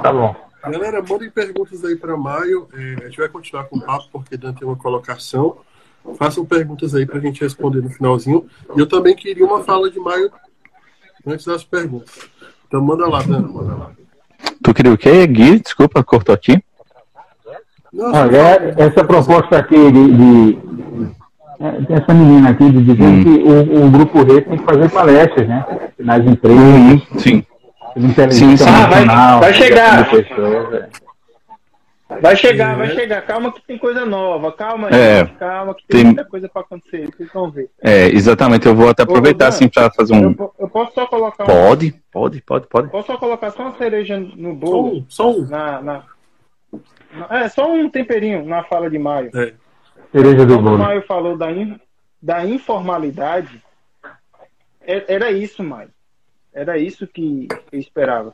Porque se já existiu reuniões para que isso acontecesse, e de alguns anos para cá, não é de agora, por que de fato não aconteceu? Por que de fato não foi? E aí o natural vai ser a gente ver pequenas associações, como Grupo Rede, como outros grupos de psicologia, enfim, a gente vai começar a se posicionar de outras formas. Porque em algum momento não deu certo. Imagina se a gente sai da graduação com um sindicato forte, com uma associação funcionando. Imagina aí o respaldo que a gente ia ter. sabe? Então eu acho que existe esse déficit, eu não sei de onde vai partir, só o Grupo Rede não vai conseguir fazer, só o Conselho também não vai conseguir fazer, então vai precisar de união em algum momento, ou a gente vai fazer a mesma coisa de não discutir, que é sofrer as consequências de não ter esse benefício. Então tá acaba estando na mão da gente, mas a gente precisa dar um gás retado para ser paraibano. Fala, Dan. Então, vamos lá. Pegando aqui o gancho que todo mundo falou sobre sindicato, sobre polarizações de política, sobre ineficiência de algumas ações que a gente tenta ter e não consegue, eu pensaria o seguinte, a impressão que eu tenho é que o Conselho Regional de Psicologia, até o federal mesmo, ele tem ali aquele lugar físico, né, para que a gente possa se reportar, para que a gente possa ter um núcleo do qual recorrer, mas a impressão que eu tenho, e aí essa é a ideia do sindicato, é que talvez a gente precise aumentar as repartições existentes no CRP. E aí entra talvez o sindicato, ou entre talvez um setor específico do CRP para lidar com questões de direito, outro setor para lidar com questões de denúncias, outras questões para lidar com questões de regulamentações. Então, às vezes eu vejo que existe um núcleo ali que a gente pode se reportar, mas é como se tivesse ali faltando algumas funções bem estabelecidas, e inclusive remunerações para os profissionais que vão estar ali inseridos, para poder fazer essas movimentações necessárias, porque a gente sabe que todo sujeito precisa de alguma motivação, seja ela mínima, para poder, inclusive, ir em busca de alguma coisa. Isso é natural do ser humano, a gente vai em busca de algo, também a gente precisa de uma recompensa para poder seguir, né?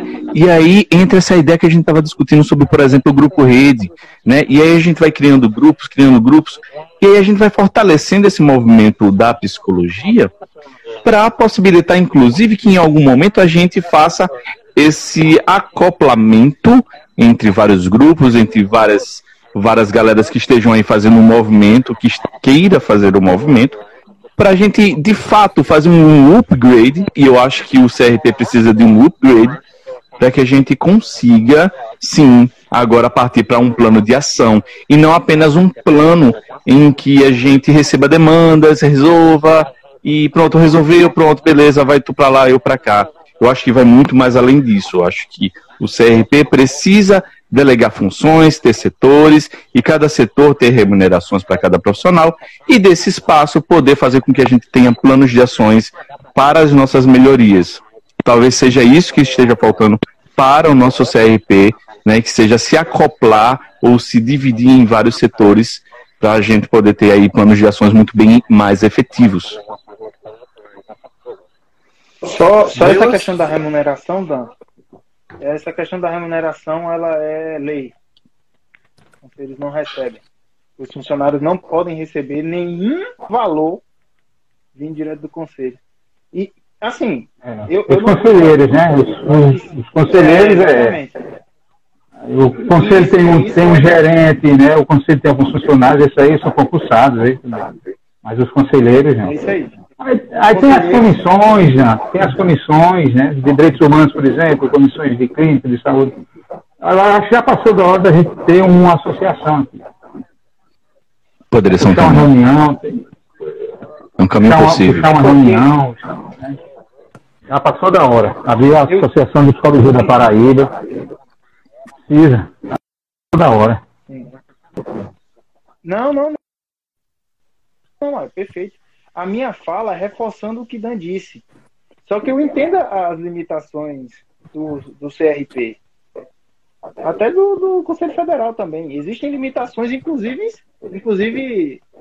de lei, de regulamentação, que eles, de fato, não vão poder fazer. Não é o trampo deles. É tipo a gente querer fazer algum tipo de atendimento dentro da fisioterapia. Não é nossa demanda, a gente não vai conseguir fazer. Mas a questão é, que é o que eu falei, mas respondeu muito bem, mas a indagação ainda fica de por que não foi.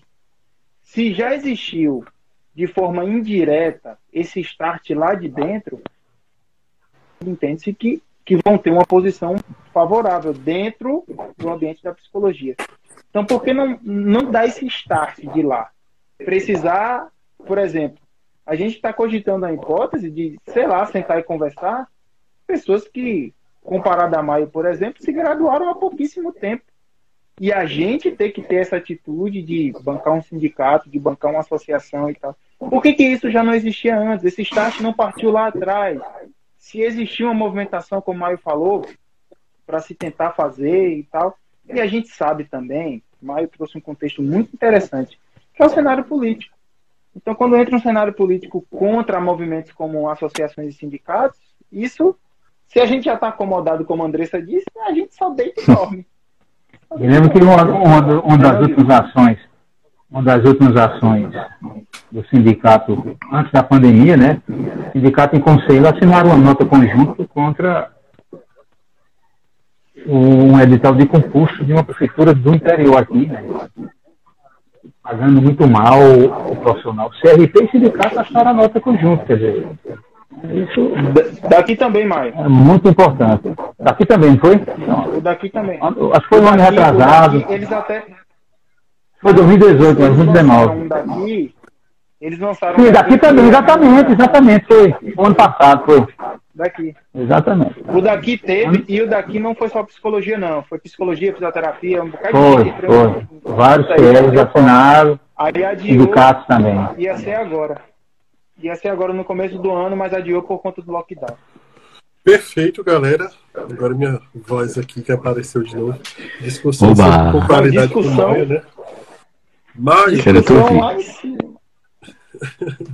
Dan, para de fazer isso. Atendimento online. Falei. Você quer perguntar sobre atendimento online, Gui?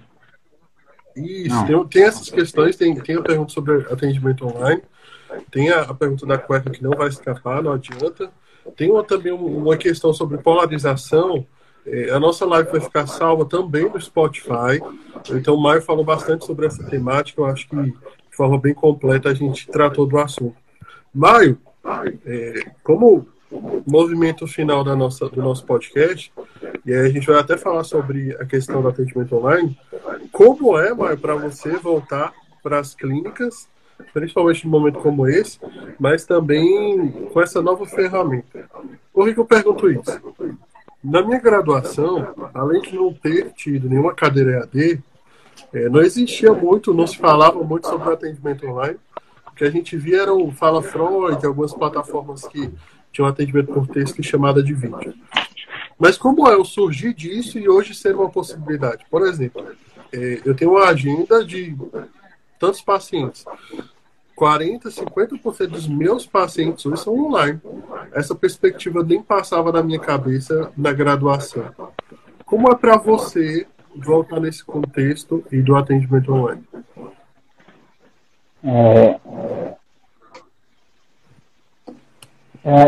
Transição, né? Transição, evolução e transição, né? Recomeço, né? A psicologia recomeçou, né? Impactada pela pandemia, né? Eu estou no processo de... Eu estou fazendo uma atualização desde 2018, né?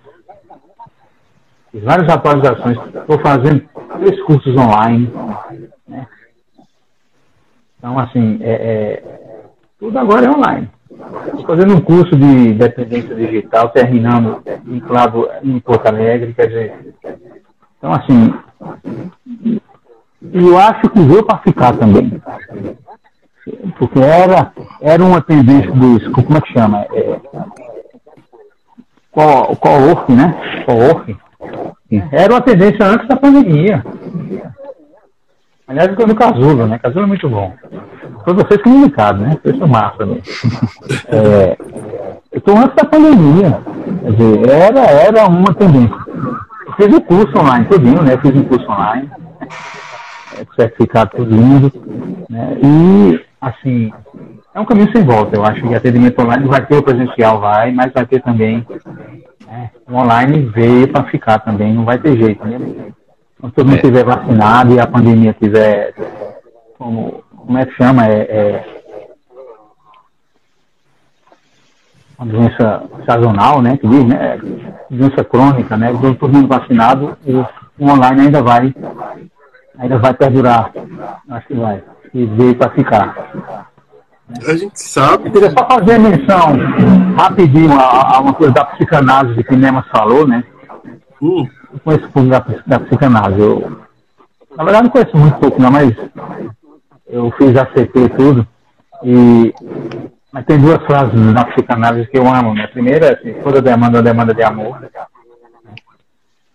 E tem a outra que diz: em todo sofrimento tem um ganho, né? Há um ganho em todo sofrimento. Então, eu me lembrei dessas duas frases que você estava falando lá atrás. Mas sempre surge na minha fala essa questão. A gente sabe que a psicologia teve um crescimento muito forte depois de uma guerra. A gente sabe que em momentos como esse a psicologia cresce muito, porque a gente cresce muito nesse terreno mais conflituoso, né? Eu não vou nem me censurar, eu vou falar bem realmente o que eu falo. A psicologia cresce muito na desgraça. Então a gente está sempre dando esse suporte psicológico, que não é ruim, até porque a desgraça sem a psicologia seria muito ruim.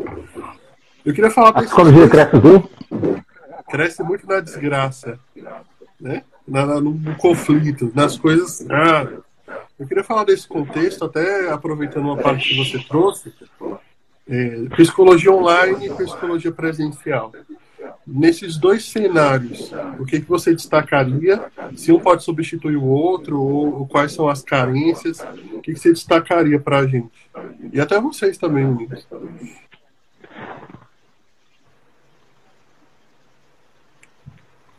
Eu acho que a tendência é assim: alguns princípios que a gente usa no presencial, a gente usa no online também, né? Certo, terapêutico, no online não pode ser qualquer um, não é verdade? Acho que tem que ser até mais qualificado.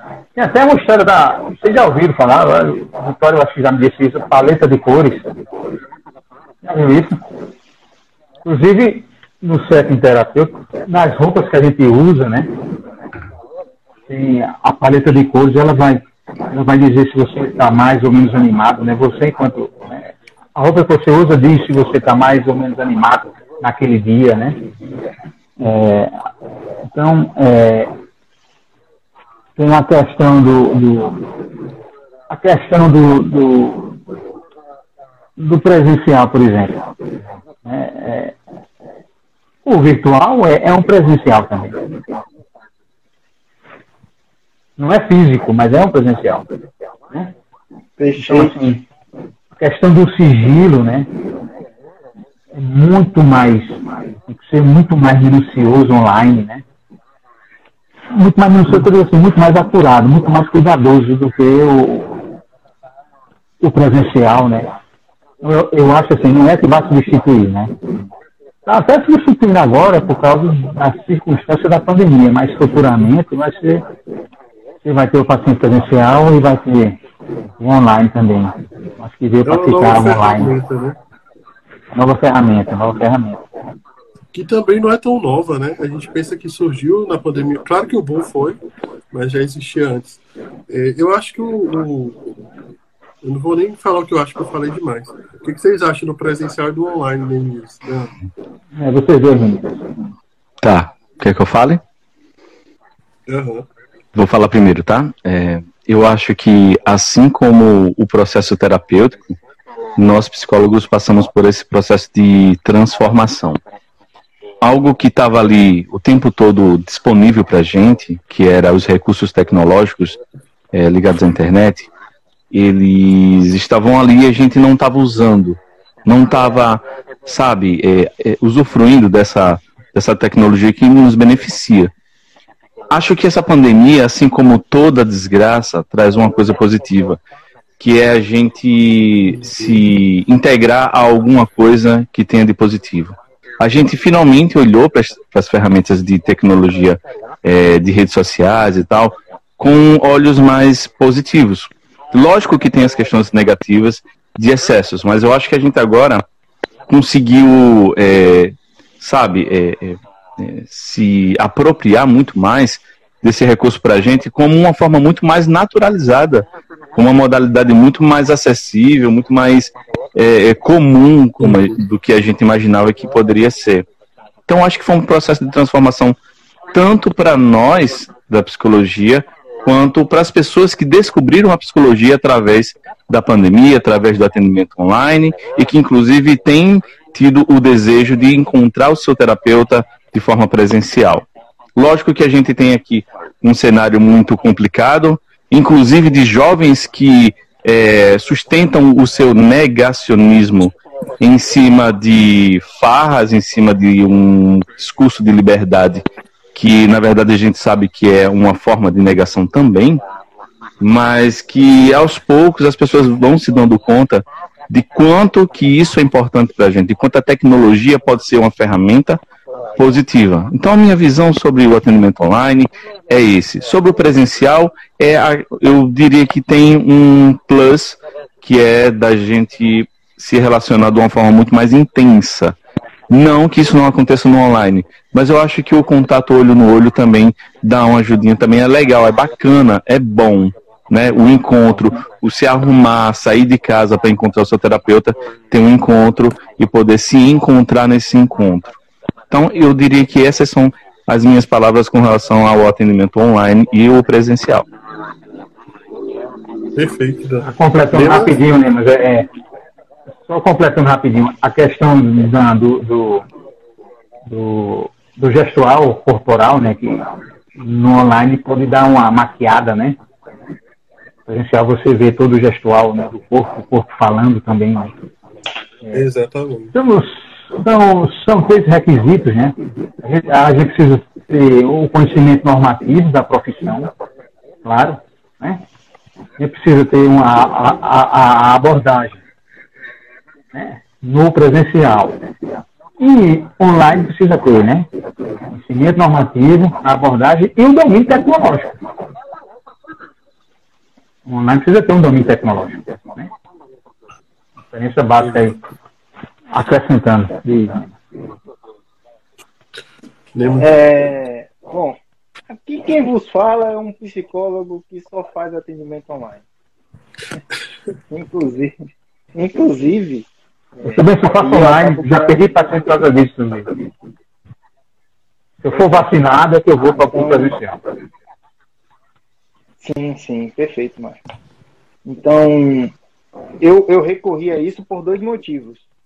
Primeiro, por um projeto que está em andamento, e eu sei que vai sair do papel, então eu estou muito tranquilo em relação a isso. E o segundo ponto é que, de fato, eu me sinto seguro devido a questão da pandemia. E isso me dá outras possibilidades também. Eu acredito que o atendimento presencial, ele tem um charme, sabe? Ele tem um tempero a mais, talvez. Porém, eu não vejo nenhuma limitação no atendimento online. Porque, para mim, se a gente parar para analisar, talvez a gente não veja o corpo falando, mas a gente sabe que se a pessoa segura o celular assim, se ela segura o celular assim, se ela tá com o celular aqui embaixo, se ela tá com o celular aqui em cima, se ela tem um tripé, se ela penteou o cabelo, se ela não penteou o cabelo, a roupa que ela tá usando. Então, o ambiente que ela tá, os ruídos do ambiente que ela tá, tudo isso é passível de análise. Então, talvez eu não esteja vendo o corpo dela inteiro, mas existem 200 outros fatores que vai me dizer qual é o contexto que ela está. Mesmo eu só enxergando daqui para cima, sabe? Então, não existe limitações para mim dentro do atendimento online. É óbvio, sem nenhuma dúvida, que a gente tem que ir para a prática para pegar o time do atendimento online. Uma coisa, o delay. Às vezes você fala e a pessoa interrompe sua fala, e você fala porque tem um delay. Então eu sempre tenho uma fala, uma palavra em específico, que é a deixa que eu dou para o paciente falar. Então ele sabe quando eu terminei minha fala. Então tudo isso é tato, que você vai aprendendo com a experiência. E é óbvio. Hoje em dia, de fato, eu não consigo escolher. Você prefere o quê? É presencial ou online? Para mim, são estilos diferentes, mas que têm a mesma funcionalidade e o mesmo objetivo. E é óbvio que o charme do presencial é muito legal, é muito bacana, é muito bom. O presencial é muito bom. E talvez a frieza, entre aspas, do online dificulte para os profissionais, sabe? Porém, é uma alternativa maravilhosa. Theo é um dos que pode falar. Theo tem paciente no Brasil inteiro. Não. Então, isso é essa ferramenta aqui. Brasil não, mundo inteiro, viu? Ah, mundo inteiro. Mundo inteiro, verdade. Se tiver aí, bem corrigido. Um dia eu chego lá, O cara fala inglês, você fala inglês, né? Então, é uma ferramenta que abre uma possibilidade absurda pra gente. Absurda. Deixa eu fazer o meu relato também. A gente entendeu bem direitinho. Não é muito diferente, não. Eu não consigo entender qual é o melhor hoje. Mas eu escolheria como paciente, eu prefiro ir para o presencial do que propriamente no online. Ter a minha terapia, mas ser terapeuta, para mim, são movimentos semelhantes. Eles são extremamente semelhantes. Tem o charme, né? Concordo em gênero, número e grau. Concordo em tudo, Gui, que você falou. Tem coisa melhor do que ver o terapeuta de perninha cruzada olhando para você? Tem um ganho muito simbólico, porque quando você é terapeuta online, você realmente só precisa usar a parte de cima do social, né, Nemias? Só ver a parte de cima e embaixo a gente tá de cueca ou de... Não, Gui, você é louco. Não, é louco. Só sou eu? Não, tudo bem. Não, diga que você é louco. Vai que o celular cai do tripé, mano, só de cueca. Literalmente. Tem que estar preparado, mano. E é um ponto muito interessante, porque o que a gente escuta mais é a praticidade, ou seja, você não precisa pegar um ônibus, você não precisa pegar um carro, você não precisa pegar uma moto para ir até o consultório. Tem pessoas que preferem fazer isso por conta do ritual, né, da movimentação, mas e eu seria uma dessas, mas eu acho que são semelhantes em diversos pontos e são funcionais. Os dois. Eu vou começar a finalizar a nossa live. Eu queria uma frase aí de vocês, meninos, e de Maio também, para a gente finalizar o nosso processo aí. 2h10, fantástico. Dan, eu acho que nada mais justo. Não, eu acho que nada mais justo começar por Maio, cara. Não, vamos finalizar por ele, porque aí vai ser o tchan final. Tchau de outro. Então manda, Dan, manda. Manda agora, vamos lá. Então, primeiramente dizer assim que esse momento do RedeCast é um momento muito especial. O Grupo Rede que se criou exatamente dos movimentos mais espontâneos, e esse RedeCast, ele é um movimento muito espontâneo que já deveria estar em funcionamento há muito tempo, mas a pandemia nos atrapalhou, mas a gente assim também acabou se adaptando para estar aqui realizando esse RedeCast. Temos planos, temos projetos, e esse RedeCast terá aí alguns upgrades que com o tempo vocês vão presenciar. Agradecer a presença de Maio, ele que é essa figura tão importante para a gente, ele que é essa figura que para a gente, para nós do Grupo Rede, e aí eu falo até por mim, mas ouvi isso dos meus colegas também, Maio é uma figura de uma representação simbólica, afetiva, muito grande para nós do Grupo Rede. Então é com muita felicidade que a gente abre esse processo com a presença dele. É algo quase emocionante para a gente ter ele como presença aqui nesse momento. Sabe, alguém que esteve ali como mestre nosso, que nos ensinou muita coisa sobre o que a gente sabe sobre psicologia, nos deu os primeiros caminhos para a gente chegar onde a gente está chegando. Então assim, um momento maravilhoso, histórico, comemorativo pra gente.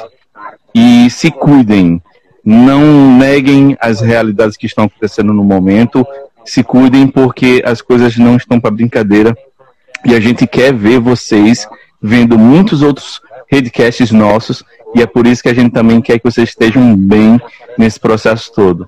Eu agradeço a minha participação por estar nesse primeiro episódio e eu passo a minha palavra agora pro meu queridíssimo Nemias.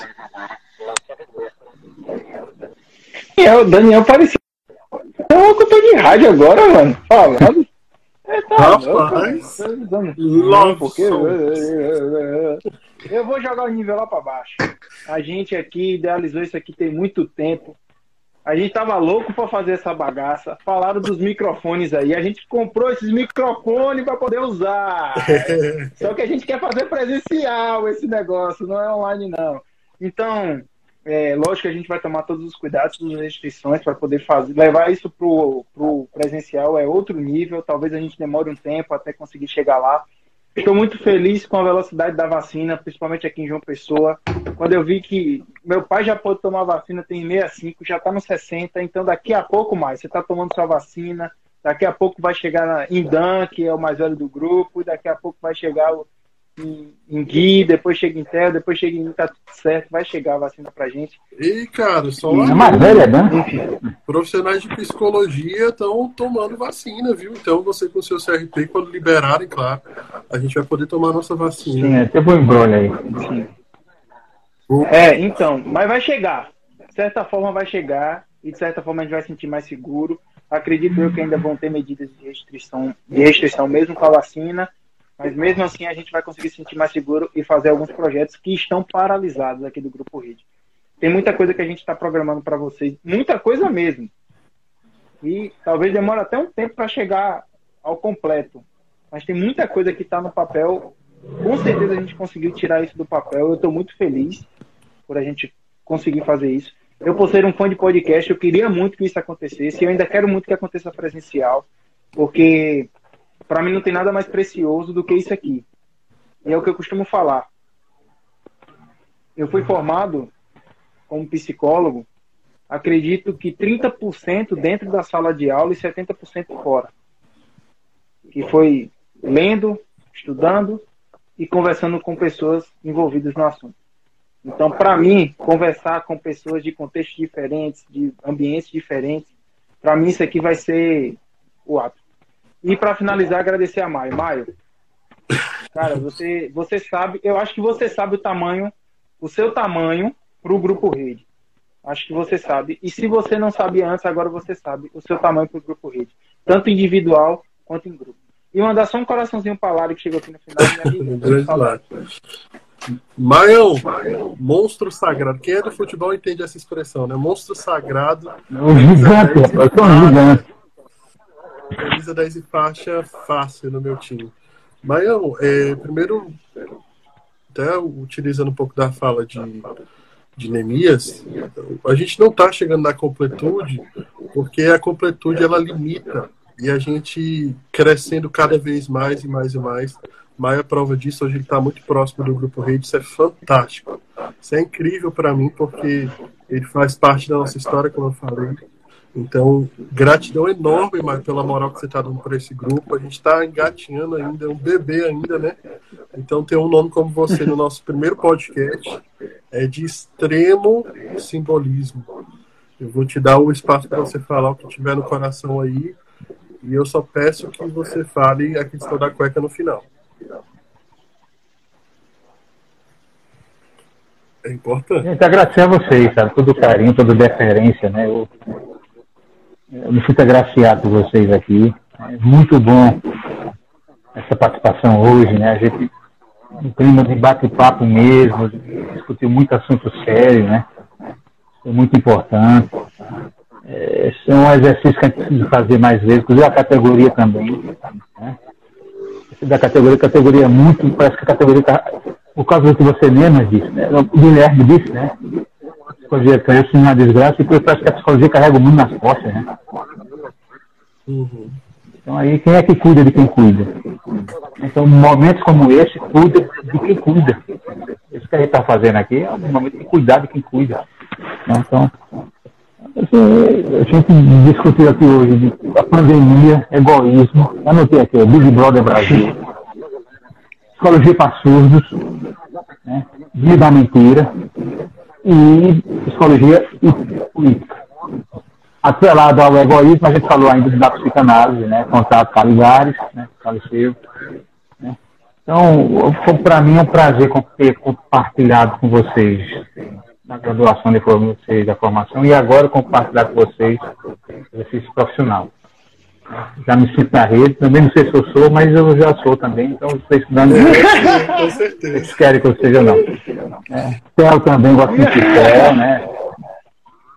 Vitória também está dando uma força também muito grande, competentíssima Vitória. Então agradecer a todos vocês aí pelo carinho e deferência. É aquele que eu digo assim, né?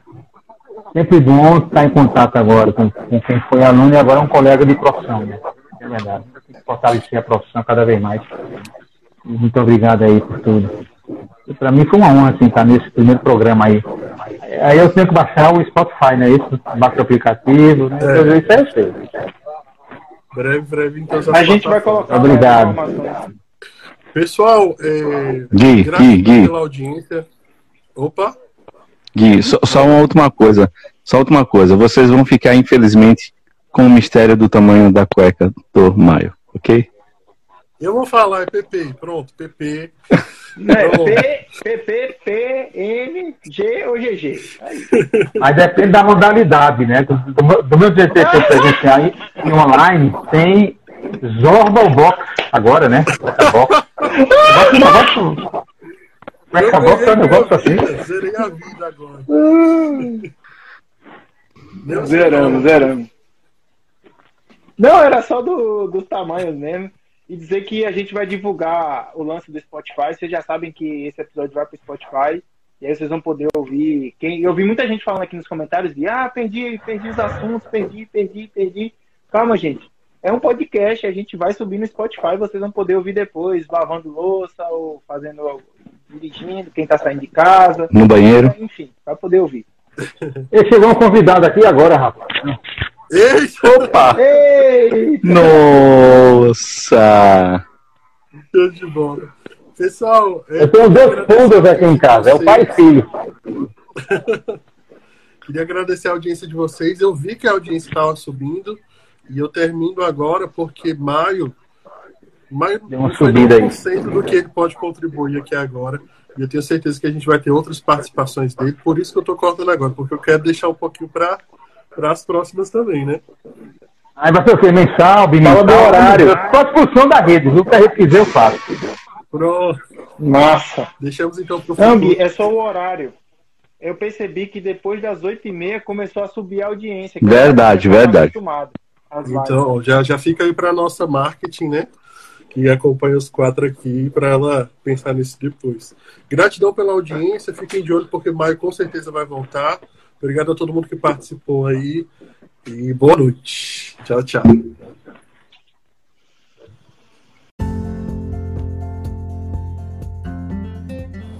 Esse foi o RedeCast. Se você acha que essa mensagem pode ajudar outras pessoas, compartilhe para que a gente possa chegar a muito mais pessoas.